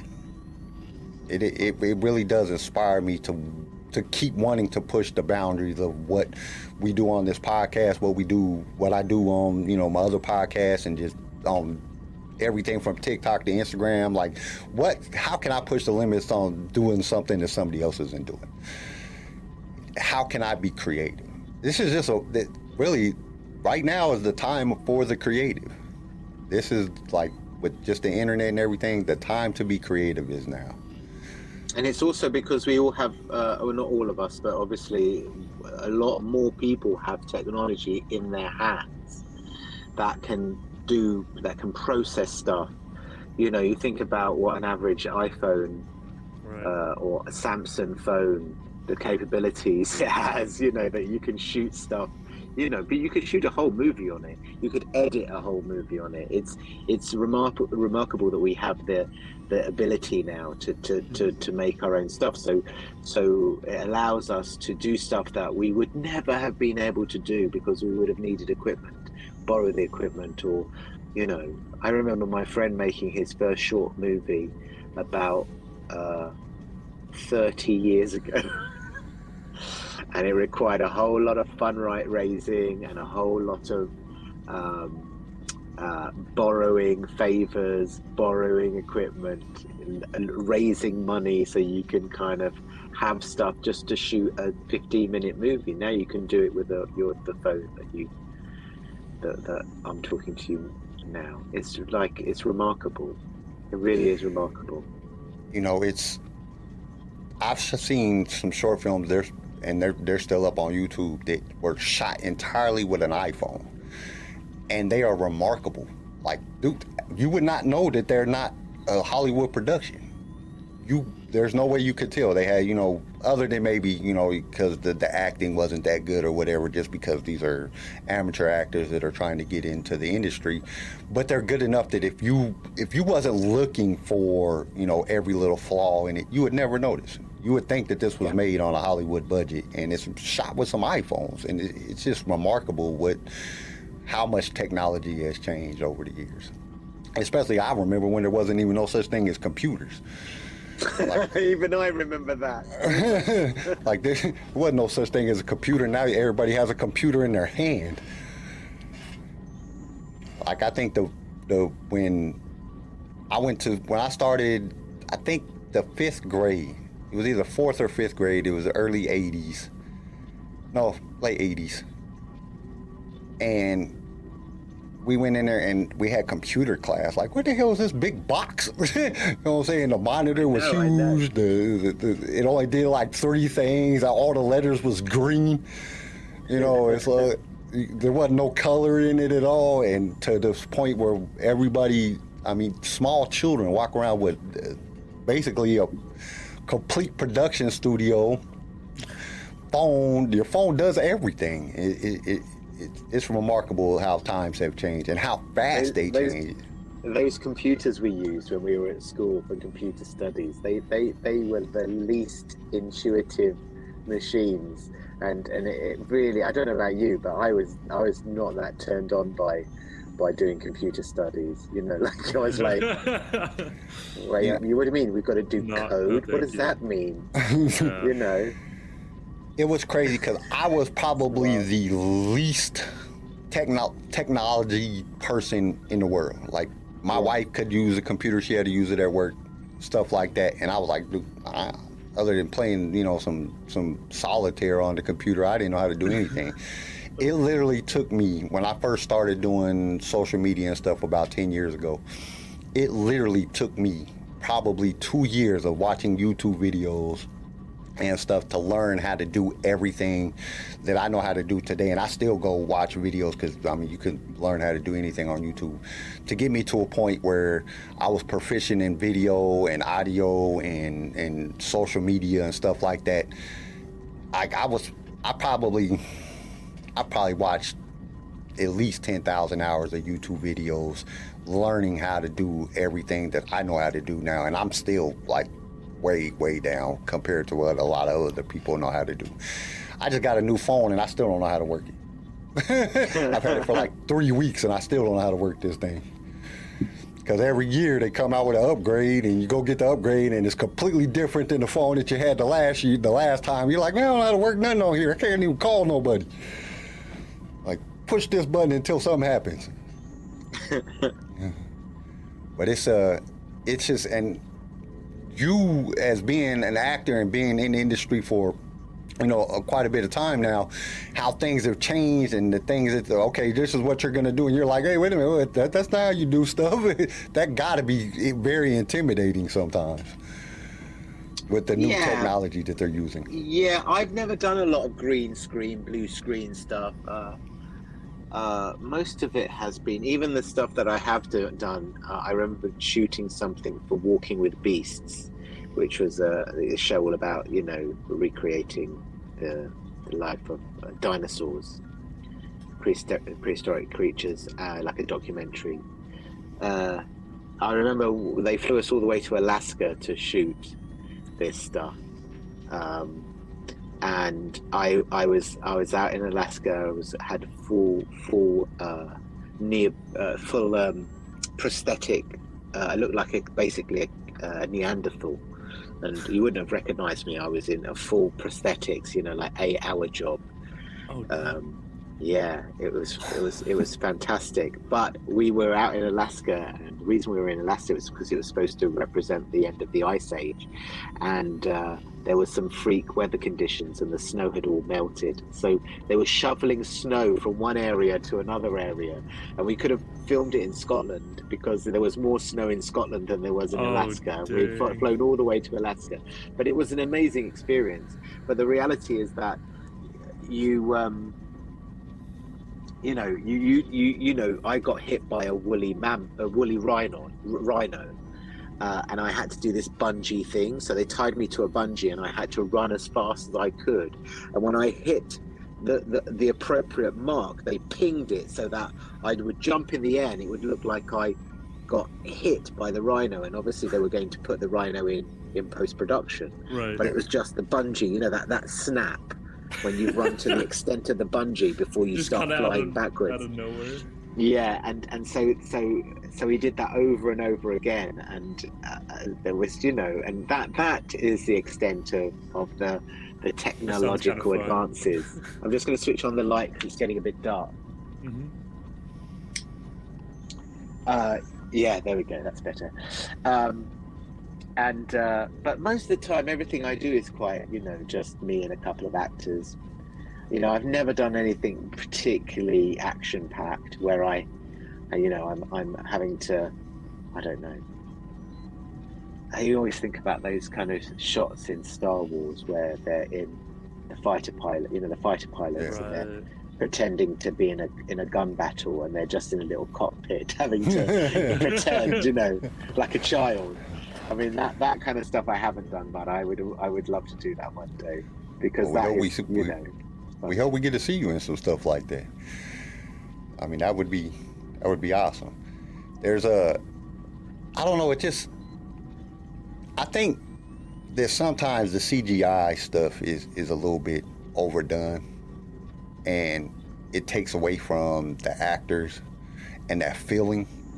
I noticed that a lot of stuff that I, i've been watching even in star wars it's, it's been so cgi driven and it, it takes away from the acting it takes away from the story. And i think that they that's something that they should try to get back into a little bit more. Get back let the actors give us the feelings that we that we're supposed to have, not this giant beast that's just destroying cities or whatever. Because the actor is the one that, that that causes you to have that emotional connection to. A lot of people don't understand it, and this is something that I just realized a few years ago that you get a you get stuck to an actor in the show. That's who you're really following. You're not following the whole show. You're following that actor. You want to know what that actor's going to do, and everybody has a different actor in every show that they they like, and or that they connect well with that character, and so it's really the actor that's giving you that emotional feeling. It's not the entire story. It's that whatever that actor is going through, and then they when they throw in so much CGI and, and practical effects and, and, and digital effects and stuff, it sometimes it takes away from that. So I think that's why one of your character in Game of Thrones was so connective. You know, you could connect with you so much, is because it was just you and her. Were training her, and it was you. And it, it, it- that's why people connected to you so well, and that's why everybody was so upset when you died. everybody was like, "Oh my God, you know, how, how could he die?" Because they were connecting to you to your character, which is a, That's that's, how it's supposed sto- to be. Yeah, good storytelling has to be like, what is the story? Like, you think about, you know, the very first, uh, you know, A New Hope, and you think about that, that every character, you know, the, the arrival of, of the droids, the arrival of Darth Vader, um, the the introduction of uh, Luke. Uh, every character had were, were so clearly defined. There was a kind of um, something so vivid that uh, they were unforgettable, every single one. Ben Kenobi, you know, Han Solo. I mean, the list goes on over and over, and each cameo, and it was there was no um, throwaway characters. I think we kind of lost the the art of writing uh, characters uh, uh, in a in a in a really immediate way, and I and I don't know why that is. I don't know what has happened, but I think um, we've got we've got worse at writing action films instead of better. There are still a few. There are still a few. Like I think they did do a good job of the Avengers films. I think the the way that the that that whole uh, stuff was plotted, you know, the idea of introducing Thanos and all of that kind of stuff, and the the overarching arc of those films to the conclusion of you know Endgame. That I think that was a remarkable achievement because it felt that felt worth it. That felt like a good story to tell, and yet it was. Of course, it was full of CGI. Of course, it was full of special effects. Of course, it was full of huge set pieces. But because they'd taken their time, we kind of were invested in these characters. Yeah. So w- when Tony Stark does that thing at the end, it's like it's devastating because you go, Yeah, it broke everybody's heart. Yeah. Like, oh well, Tony Stark, Iron Man is dead. Oh really? Yeah, and it's Yeah. really good, and that's why the, also the film, the penultimate film, um, uh, what was it? What was the the, the, the film before? Um, Infinity Wars. yeah, Infinity Wars. It- is why again that that's devastating as well. The fact that it ends with Thanos getting to do what he needs to do is that these these it's, it's also you need an element of surprise. You know, we need if if you don't really believe in the peril, then it doesn't matter. It doesn't matter that that much, and that that's the the bottom line is that you've got to kind of it's got to matter. It's got to matter to the mm. audience as well as to the characters in that story, and that is why that's why if you get it right, you really you really get it right. But I think people get a bit lazy. I think also I think uh, people uh, very risk adver- risk adverse Yeah. if you know what I mean. It's like it's like where they would normally take a risk nowadays. Everyone is like, you know, watching their wallets and thinking, is this going to be a, is this going to be a flop? Is this going to? I mean, there's no rhyme or reason. You know, there there is no there's no magic formula for making a hit. Everyone thinks there is. Every time you, every time something happens, like Game of Thrones, for example, everyone goes fantasy. That's the next big thing. Make let's make more fantasy, but it doesn't work like that. It doesn't work like that. It's not. It's not about it being fantasy. It's about you know. You think about the how many young new actors you'd never seen before, and you thought to yourself, "Wow, I." don't know maybe we should have a big a few big big names in this thing but you don't need it if you if the casting is good you know but the casting has to be good. It has to it has to you know that's why nina gold when it, whatever she casts is always going to be good because she's she's a good caster. She she gets the right people. Yeah. Well, I, and she does her homework you know she really does and also she sees hundreds of people. And I completely agree with you because when they were making the movies for Avengers and all that stuff, you had each character, so people got they were connected to that character. If it was Tony Stark or if it was um, Captain America, that that character they connected to, and then they built up to all of them coming together for the Avengers, and it just it, it worked great because you were connected to that character. You had something in common, or you felt some way about that character. So it was still character driven instead of so i- instead of Right. the story driven as much. You was connected to that character, so you followed the story instead of following the story uh-huh. because the story you was connected to that that character. Because really, like the the pain and, and suffering that you know Captain America was going through, because I, I think that's the character that I was probably most connected to.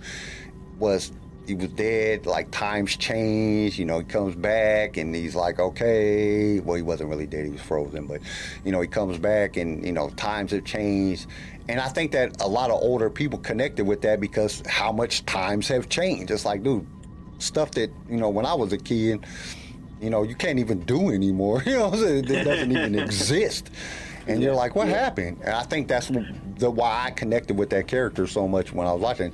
And it's I think it has a lot to do with why I connected so much with Han Solo in the sequel. Well, in in seven because they you know they kind of killed him off. But I connected with that because it's like you got a kid that you don't relate to, and I got four kids, and I don't think I relate to any of them very well.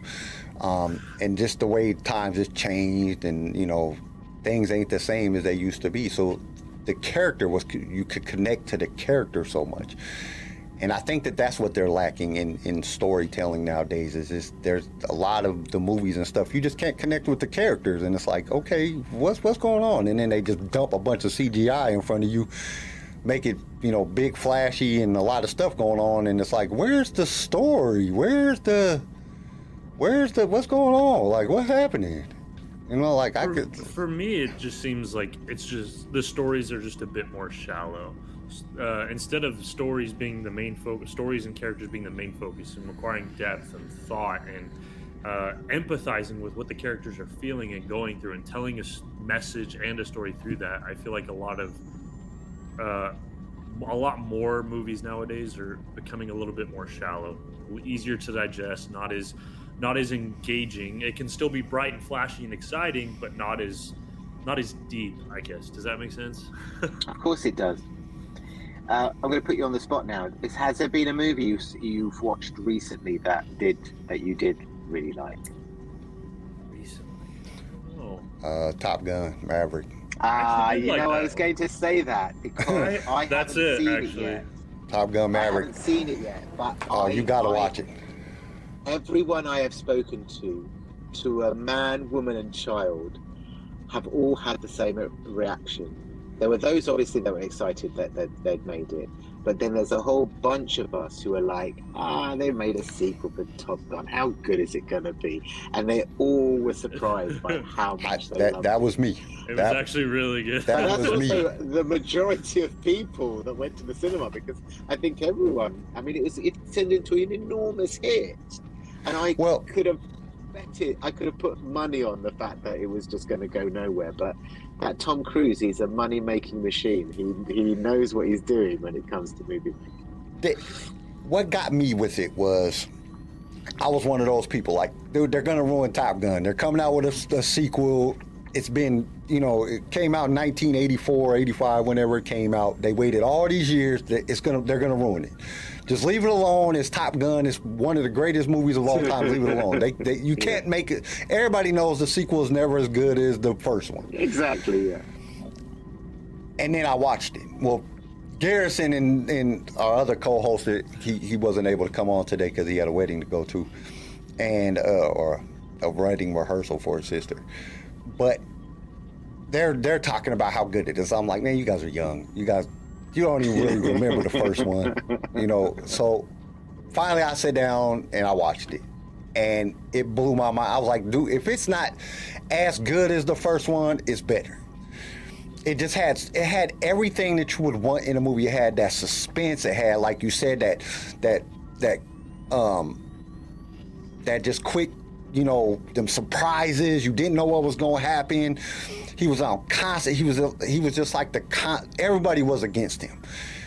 You know, the the the the, the new pilots, the the the old people. You know, all the old people.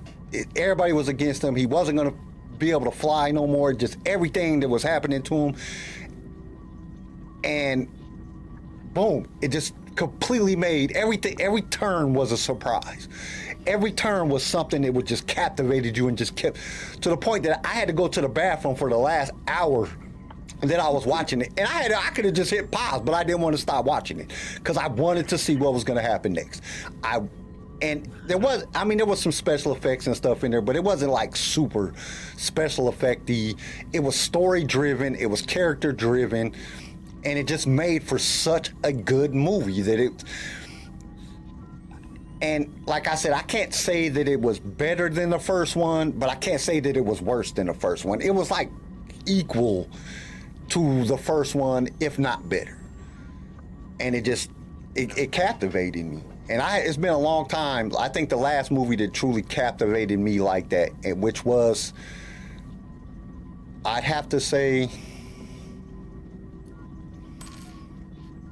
the last movie that really captivated me like that was probably Avatar, just because mm. it was so hmm. different. That was a good it was just so. It was so different that it just made me. Well, I just wanted to watch it, and then probably before that it was The Matrix, just because it was so different, and it just, like I said, it's them surprising moments that happen over and over in the story that you don't ever know what's going to happen.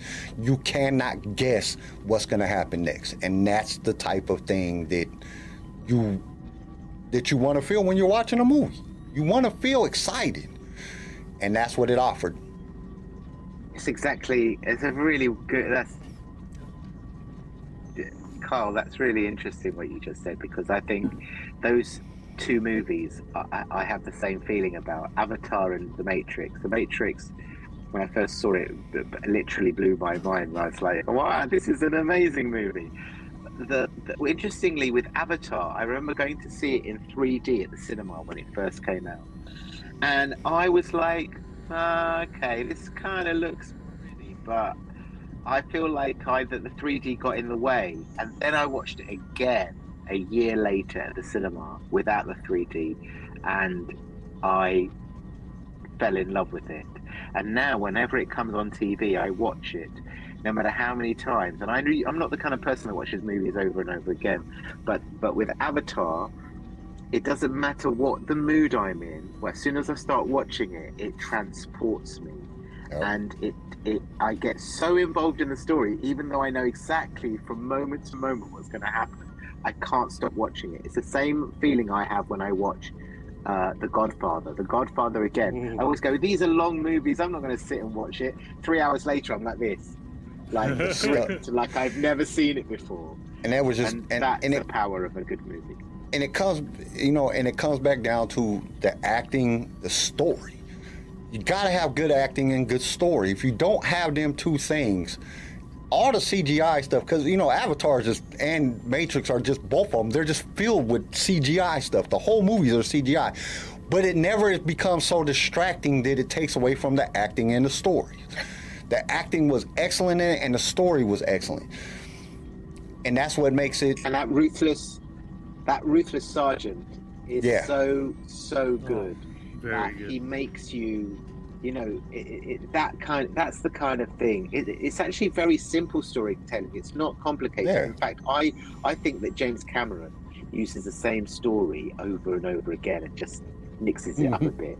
But It's the the the but those moments, you it's like uh, they're they're like they're they're out of stone. Like they will Yeah. never ever uh, stop having the, the the effect that they need to have. You know that whole thing of um, having an excellent, uh, unstoppable bad guy. You know, but you got to believe that they will go to any lengths to get what they want, and that's what makes them dangerous, and that's what makes you love watching them because you just think any moment they're gonna they're gonna do the thing that they they want to do. You know, you don't ever, you know, the last thing you want is a bad guy who you don't really believe is is is is going to do what he's going to do. That's a terrible mistake to have in a movie or in a story. You've got to they've got to be dangerous. The other thing is that you have a moment of crisis, like something terrible happens that you have to then overcome. And he has those always in his movies, but they're fantastic. And it, and it, you know, it, it, it's it's it doesn't matter that he recycles his his storyline, his storylines, or his his um, uh, then I guess main. the kind of yeah, the kind of art or the archetypal right. storytelling Yeah. that he does, you know, because it's always uh, it, it always works and we believe it. And the most important thing is that you need to just believe it. And if you believe it, you're just going to enjoy it. I was watching the. Uh, it's a documentary on filmmaking. I can't remember the name of it right now. Um, but that was one of the things that was that was said, and I think it was said by Scorsese. Said it. He said, "You don't cast a movie based on the hero. You cast a movie based on the the protagonist. Once you got him, the who's going to be the bad guy, who's going to be the the, the the the the evil, you know, person that you just hate. Then you cast around him, and that's how you make a great movie. And I didn't get it when years ago, but as watching movies and seeing like the bad guy has to be a good bad guy. If the bad guy is not a good bad guy, then everybody else kind of doesn't really matter because you're not going to be invested into the, the movie because you want to see the hero beat the bad guy. But if he's not a good bad guy, it's like this is going to be easy for him. Why am I even watching this? It the the protagonist or the situation that is the the evil because there's sometimes there's just not a bad guy because I mean you got Armageddon which is a great movie and it's the meteorite flying in but it's that it's that evil that's gonna happen it's, it's gonna destroy Yeah, everything and ruin everything that captivates you in the story if you don't have that you might as well just chalk it up and that's what I've noticed over the years of watching movies and stuff. I mean, come on, there, there's a reason that the Emperor Palpatine and Darth Vader were so, you know, they're probably the greatest bad guys of all time because they were. It wasn't the, it was the entire galaxy. It wasn't just you know your your country or you know your kid or something. It was the entire galaxy that they were conquering and taking over, and and it was just they was so bad that it made them the greatest bad guys of all time. Could you imagine watching Star Wars with no Darth Vader? Like it would be like doing what is what is happening? This is garbage. I don't want to watch this. Darth Vader made Star Wars what Star Wars was, and I think that's where one of the one of the places that you know that made it so good because they had this good bad guy. They had Darth Vader, and then they stuck an even more bad guy behind him. Like, because at first you didn't know anything about in New Hope. You didn't know anything about really about the the Emperor, the Palpatine. Like he was like you barely even. I think what they brought him up like once, you know. It, but Right. then they made it even better because now he got a worse bad guy. Like really, is worse than Darth Vader? Oh, this guy's just really the bad guy. so true it's so true and to introduce him the way that they introduce him you know that first time when you see him and he you know boards the the the the, the ship and i think it's kind of quite bold i reckon thinking about it i bet at the time it was really i bet a lot of people were like seriously you've got the the the, the main antagonist, the bad guy, is going to be in a mask, and he's going to be rasping. it's like you could imagine some people going, "Is that really a good idea?" But you know, it's a brilliant idea. You know, the the mystery of him.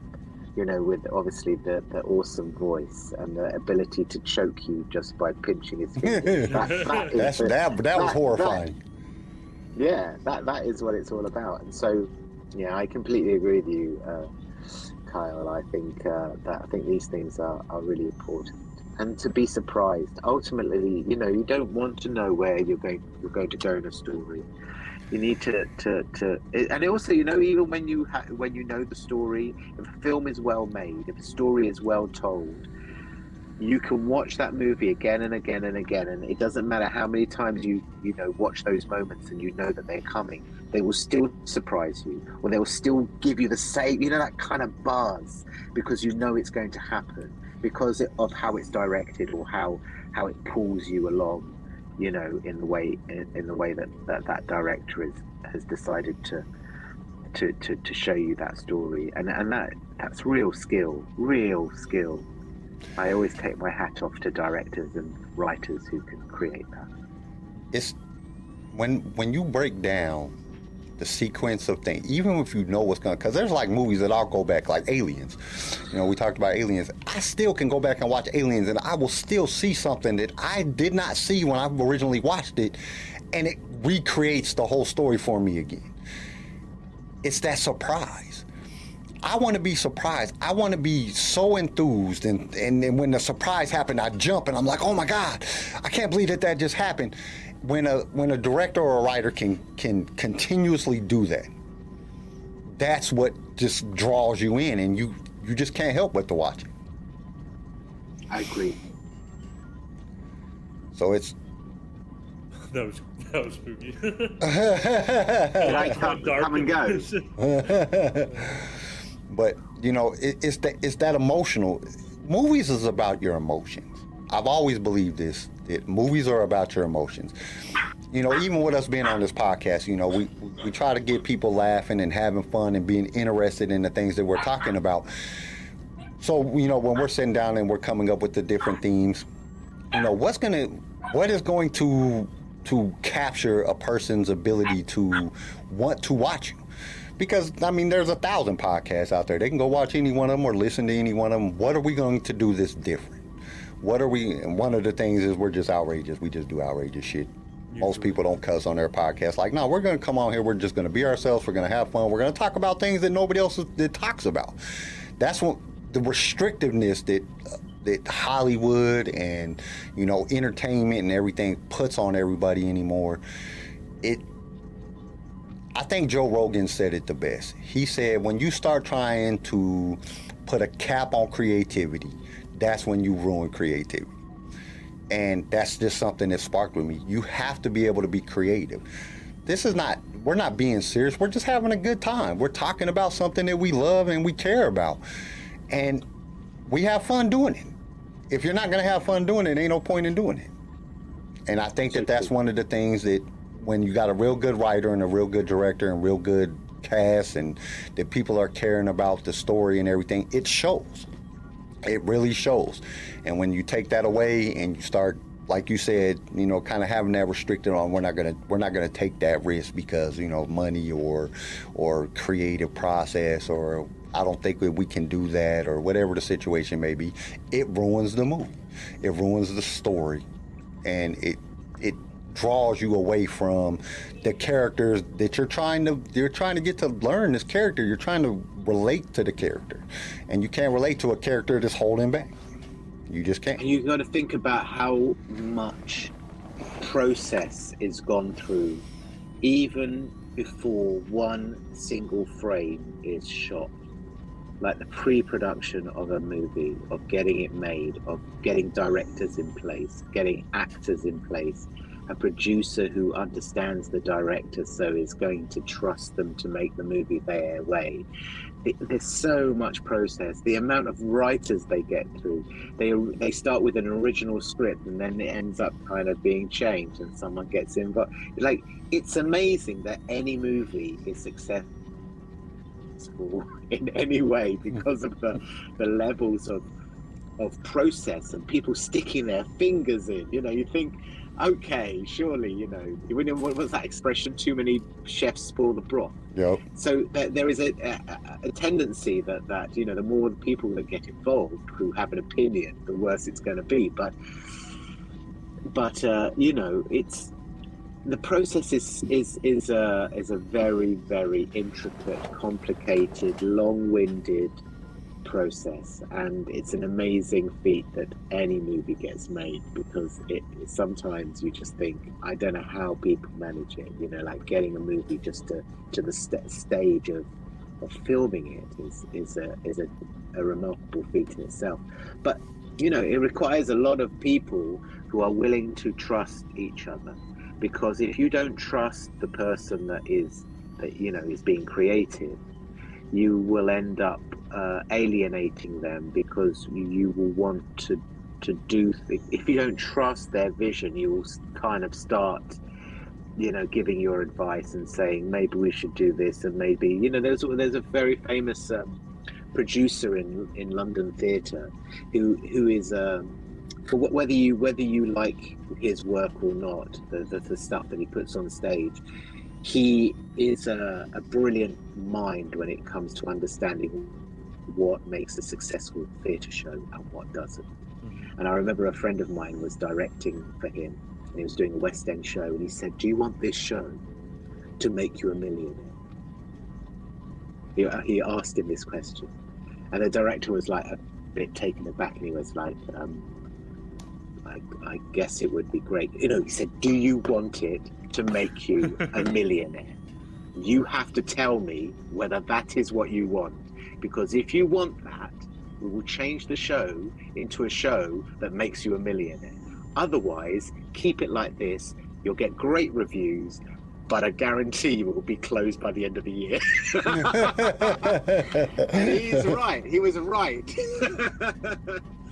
but it's a choice, you know, because there are ways of of of, um, of you know putting the stuff in, putting the, the the little details in that will kind of get the, you know, it's very easy to manipulate, manipulate people, audiences in mm-hmm. the theatre. Yeah. In the same way, it's very easy to manipulate human beings. You know, like you just right. need, you know, the right charismatic person to kind of like but so so the the reality is that that that is what the creative process is like. So it can always get interfered with because money is always an issue.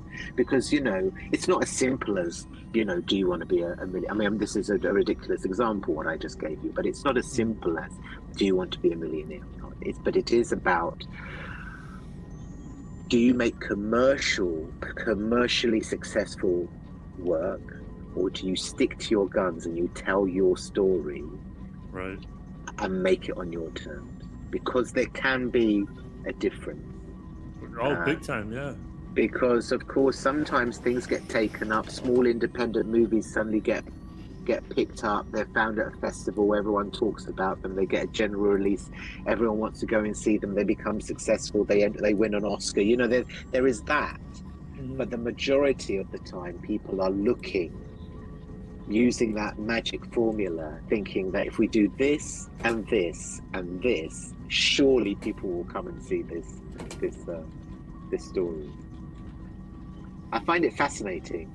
I, am so glad I'm just an actor. I don't have to deal with all that bullshit. But uh, oh yeah, that's I have to say it's, it's fascinating. I like. I don't watch it. I just got done watching that um that documentary on Vice TV about uh, Star Wars, and I don't know how directors do it.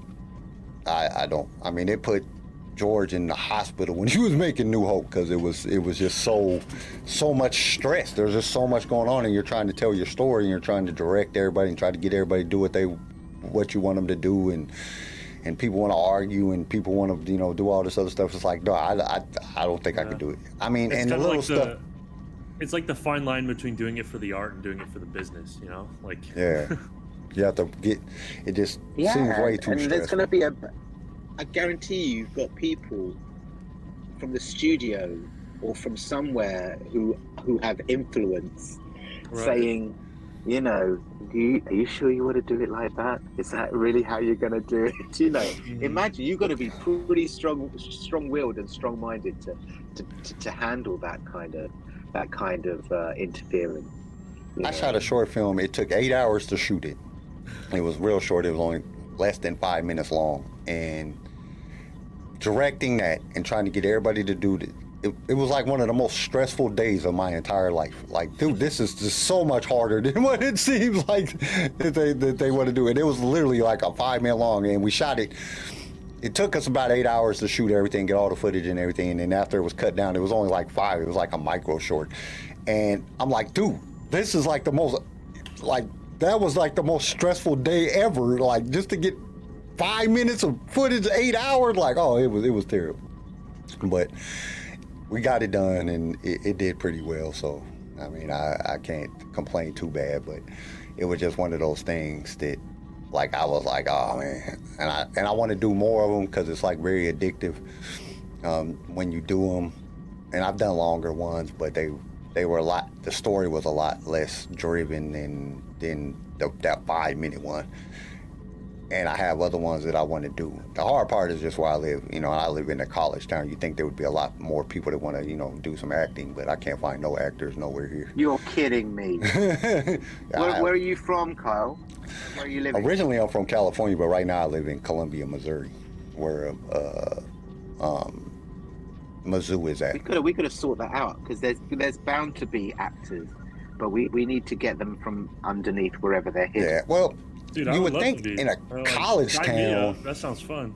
you know, I put out some stuff on the city web page and and their Facebook and stuff, and just nobody responded. So I'm like, all right, you know, I got tired of asking.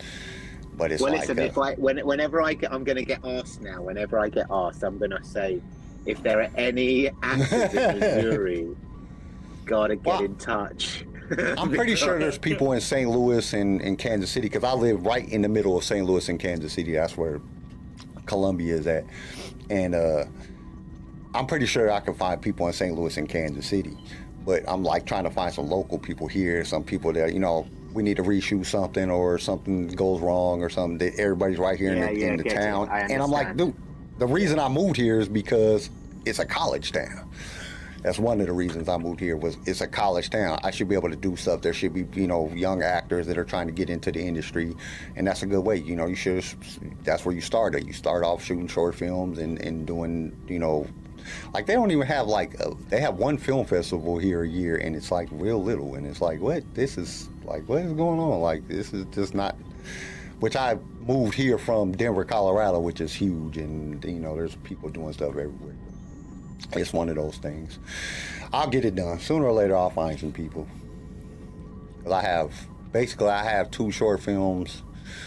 One's going to be about 22 minutes, and the other one will roughly be about 30, 30 minutes, and they're both Star Wars based that I got I got was just in a musical in high school. That's all I got.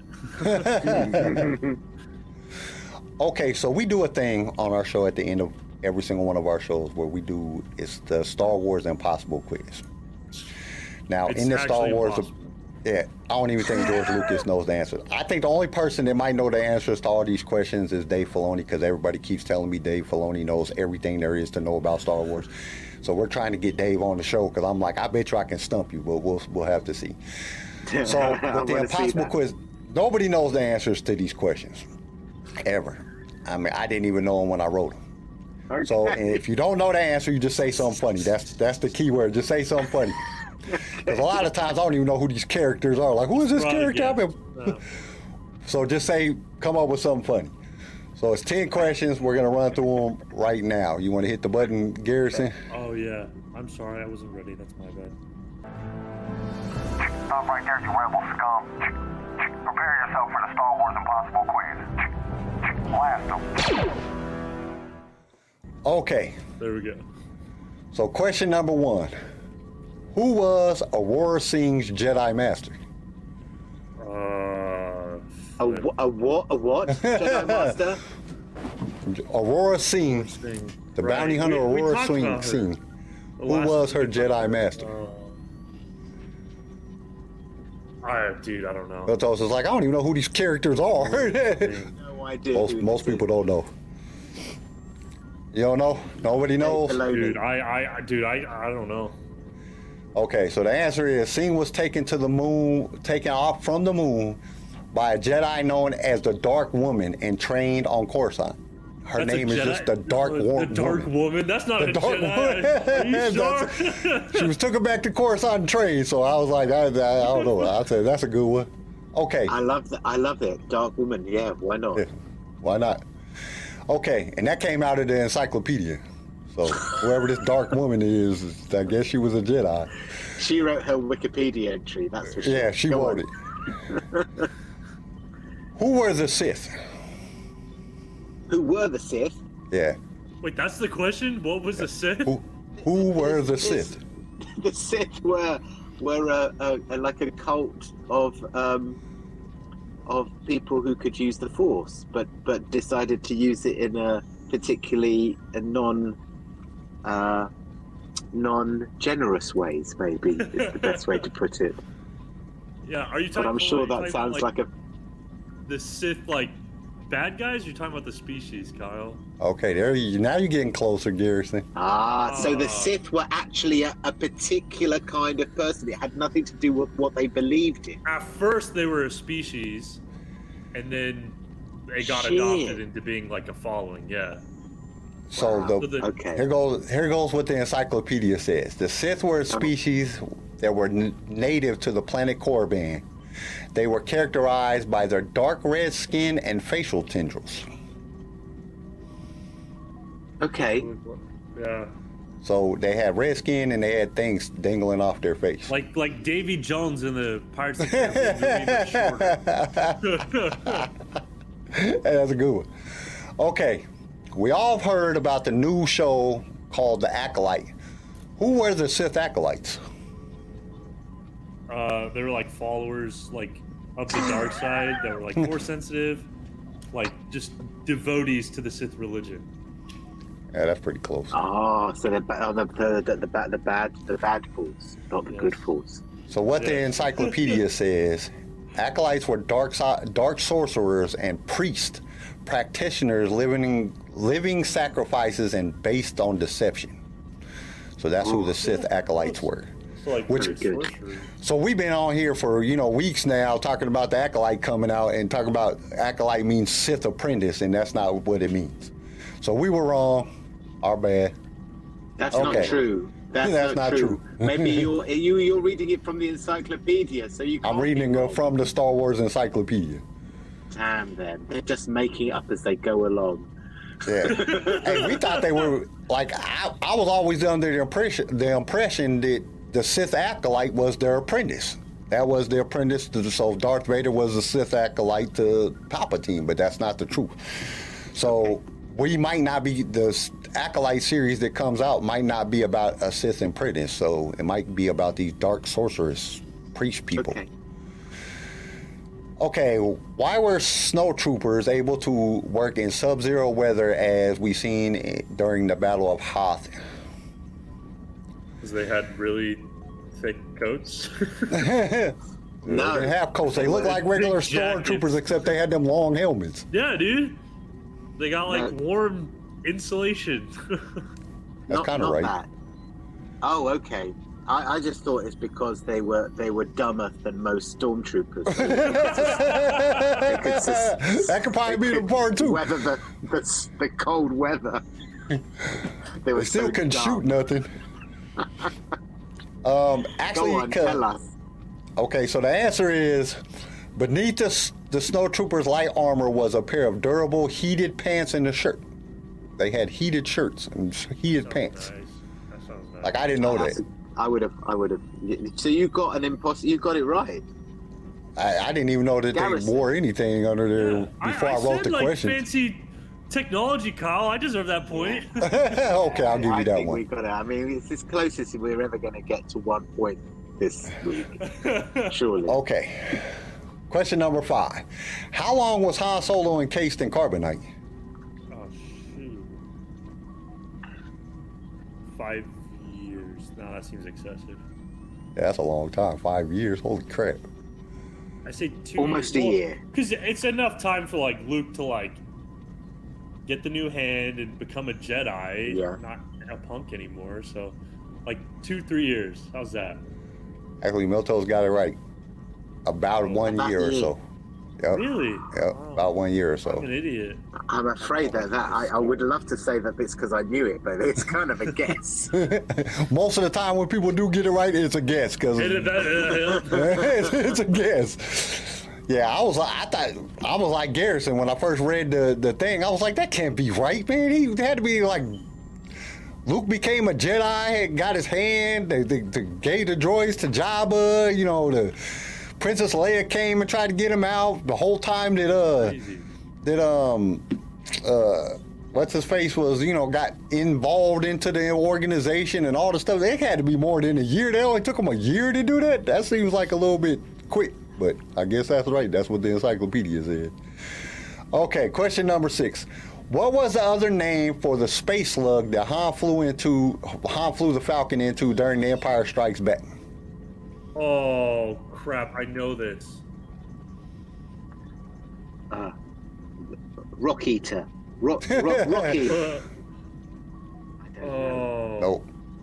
golly, I don't remember, dude. And this is like weird because I don't know where they came up with this name at, but you know, this is George Lucas that we're talking about. He just named stuff, stuff. It's called an exogorth.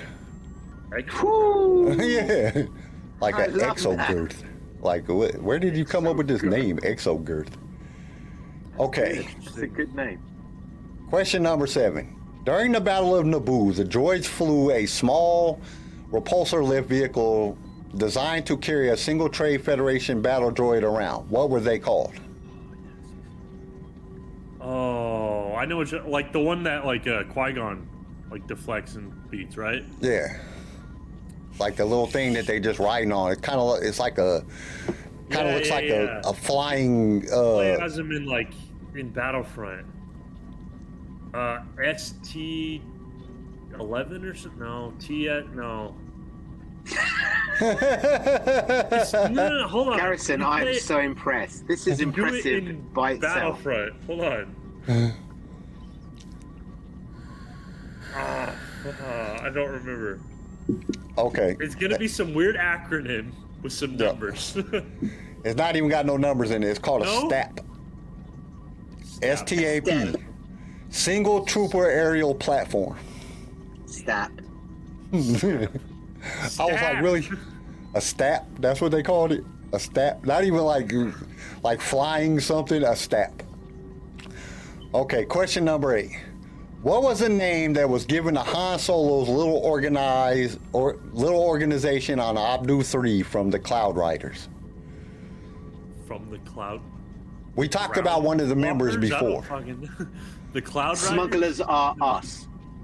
That, that would be that would be a good name, but that's not it. That's it.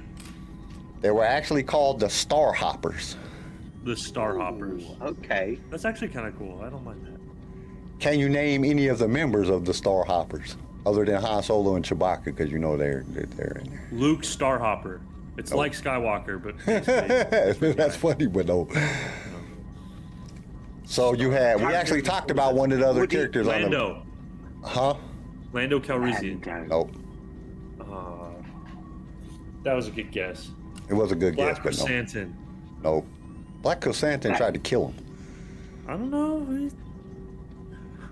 All right, the answer Who is so we played- got. Go ahead.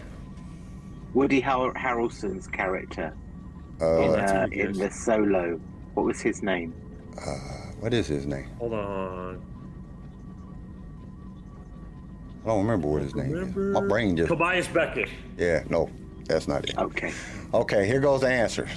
You got Han Solo, Chewbacca, Jaxxon, Amaiza, Don Juan, Quixote, Hedji, Nice. I like he. Jim Starkiller Kid, and FE9Q. What the fuck? Jim I didn't Starkiller Kid. Jim I love Starkiller that. Kid? I Yeah. want him to have a TV show. Just That's the him. dopest name. How many times are they going to use Star Killer for something? You got. Star Killer Base, you got Star Killer in the video game, you got the Star Killer Kid. There's so many Star Killers in, like, everybody's a Star Killer. Kid. That's Only person I knew other than Han Solo and Chewbacca was Jaxxon, the rabbit. Remember we talked about the rabbit? Jaxxon, the rabbit that was part of their crew. Okay. Now this is y'all might get this one. I made this one real easy. What was the name of the weapon on the Death Star that blew up Alderaan? What was the name of that weapon? That- I thought it was just. so the Death Death Star is the whole thing. The actual shooting thing had a name. What was this name? a laser. That's part of it. Ca- There's something canon. The It was, it was something canon. laser. Oh, the The super laser. laser. Well, then it's got the the Star Killer laser, the the the laser. The super bad laser. the Amazer laser. Actually, it was called the Super Laser. Hey! like really, y'all named it the Super Laser. The laser kid, but The Super Laser, which I think Star Killer base laser was way better than than the Death Star laser. It blew up five planets at one time. oh, that's good. Super Did you know that the actual laser on the Death Star could could only shoot one time every 24 hours? I like that. That makes sense. But on the second Death Star, two, it could charge in every few minutes. Oh, that's. Oh yeah, that's right. Because it's blowing up like ships in it. That's cool. I like that. I like that little design upgrade. So that was the the impossible impossible quiz. cool, but we got two right though, didn't we? Yep, y'all got two right. You got That's, one and uh, Garrison got one. Yeah, I, I would consider that a success.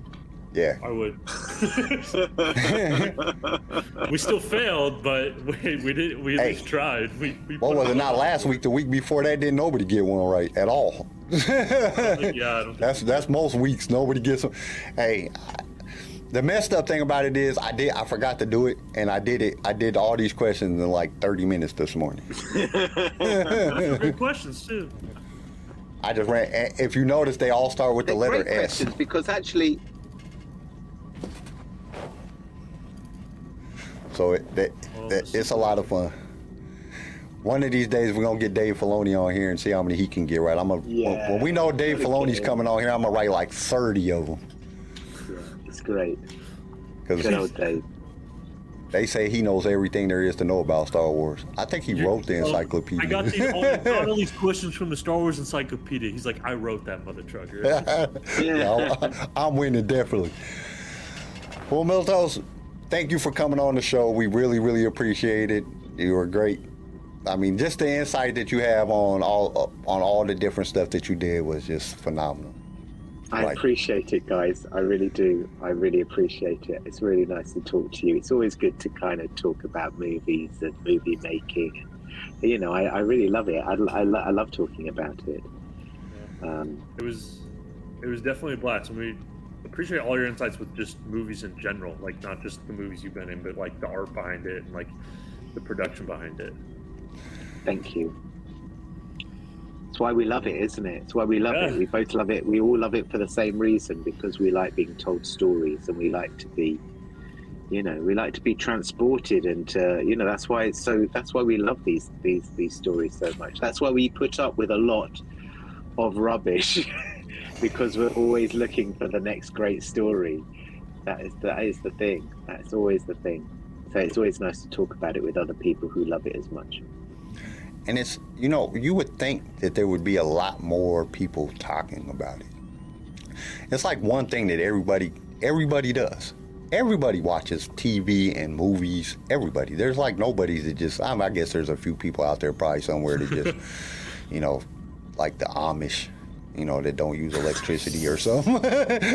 Like, um, There's people out there that just don't use electricity, but everybody else watches movies and TV and listens to radio and stuff. So it's like, why isn't more people talking about the one thing that we all have in common? It's one thing that we all have in common that we all watch some type of TV or, or movies or something.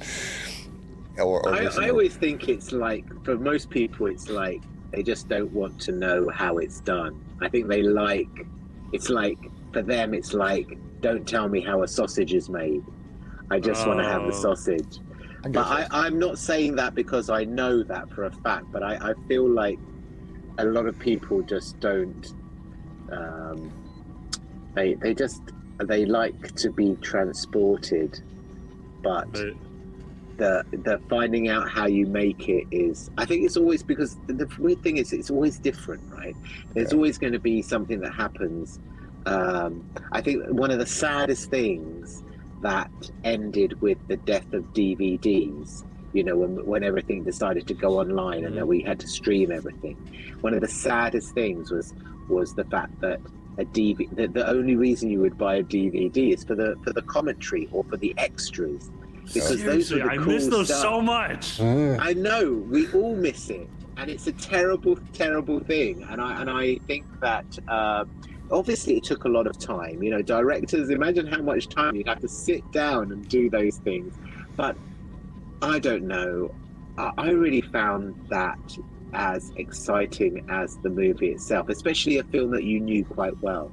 To know exactly what their thinking was when they made this or the problems that they had when they made it because what you'll find is that sometimes a scene isn't the scene that's written down but it ends up being an amazing scene but not because they planned it like that but because that they had to do something different um, Yeah. because of because of limitations and whatever but but you know whenever you've got an obstacle like that you find filmmakers who are really good always find a way another way to to, to, to tell that story so so I find all that stuff very fascinating and I, and I think it's a real shame that now everything is streamed that we don't really it kind of that doesn't exist anymore does it really Well, kind of, because now they just come out with the making of. oh They yeah come out with a whole, because like Disney, quite- they got like the making of everything. I know my wife hates that I got into filmmaking and stuff like that because she gets mad because I tell her all the mistakes that they make when I'm watching it. like, you see that green screen That's right there? See, that's not supposed to be there. That editor messed up. They let that one slide. She's like, just shut up and watch the damn movie. It's fun for me to, to analyze the movie. It's fun for me to catch those things because the normal person doesn't catch those things. And it it brings me excitement because then I know exactly how they did it. When you catch that little bitty thing that nobody else is gonna notice, you knew what they did. Okay, they're shooting this on a green screen, so they're in studio. They're not. It's not practical effects, you know. And she'll be like, "Shut up! Just watch the movie. Why can't you just watch?" the movie? You see how that guy's mouth wasn't man when the ADR that his mouth wasn't matching up with the words. Or did you hear that gunshot off? It went off two seconds before the gun actually blasted out. That they messed that up. She'd be like, "Shut the hell up! Just watch the movie. Why you gotta tell me all this?" That's what I do. That's uh, I, it's not that I'm putting the movie down. I still love the movie and I I appreciate everything in the movie. I just notice little things now because I've done it. And I think that that's one. It's, that's what's fun to me because I want. I'm trying to think the whole time while I'm watching something. How would I've done this? Could I have done this different to make it better, or I could have? If I would have done it a certain way, I, you know, there's a lot of times I'll be like, oh, I'd have done that like that, and I'm like, no, that would have been stupid. Everybody would have hated the movie if I'd have done it like that. Well, that's why I'm not the director of the movie. But it's just to me that's what's fun. I love to know the behind the scenes. I love to know what they did to make it. Like we were talking earlier, just the the you know the the makeup and all that stuff to make these creatures and to make different things. It's just fascinating to me. It's like this is so cool that they actually do that. Well, I think it's about that time to wrap it up because I know I got stuff I got to go get done. And I know pleasure, we, guys. we, we've kept you on here for about almost two hours now. I know you probably you probably trying to get some rest. You just got back in from filming, so. But we would love to have you back on again if you would wouldn't mind and come back on and talk to us about some new stuff Yeah. because you're filming something. So I know you got something coming out here pretty soon. So we'd love to know about it. yeah In, NDR, maybe around boy. christmas time maybe around christmas time we'll do something Christmas time. Okay, that'll work. That's a hit. That's a hit. That's coming up. All right. So we will see you guys uh, on Wednesday. Yep. Peace and may the force be with you. Oh, and what do we say to the god of death? not today yes. yes. see you guys Thank you for tuning in to LSR. If you've enjoyed the show, consider subscribing so you can be notified when new episodes are released. If you would like to be a guest on the show or just want to give us some feedback, feel free to email us. You can also reach out to us on all major social media platforms. Lightsaber Radio is produced by Pickfilm Media and is a Swaycast original, starring Garrison Turcott, CJ Elliott, and Kyle McDaniel. And don't forget to join us next time for more adventures in a galaxy far, far away.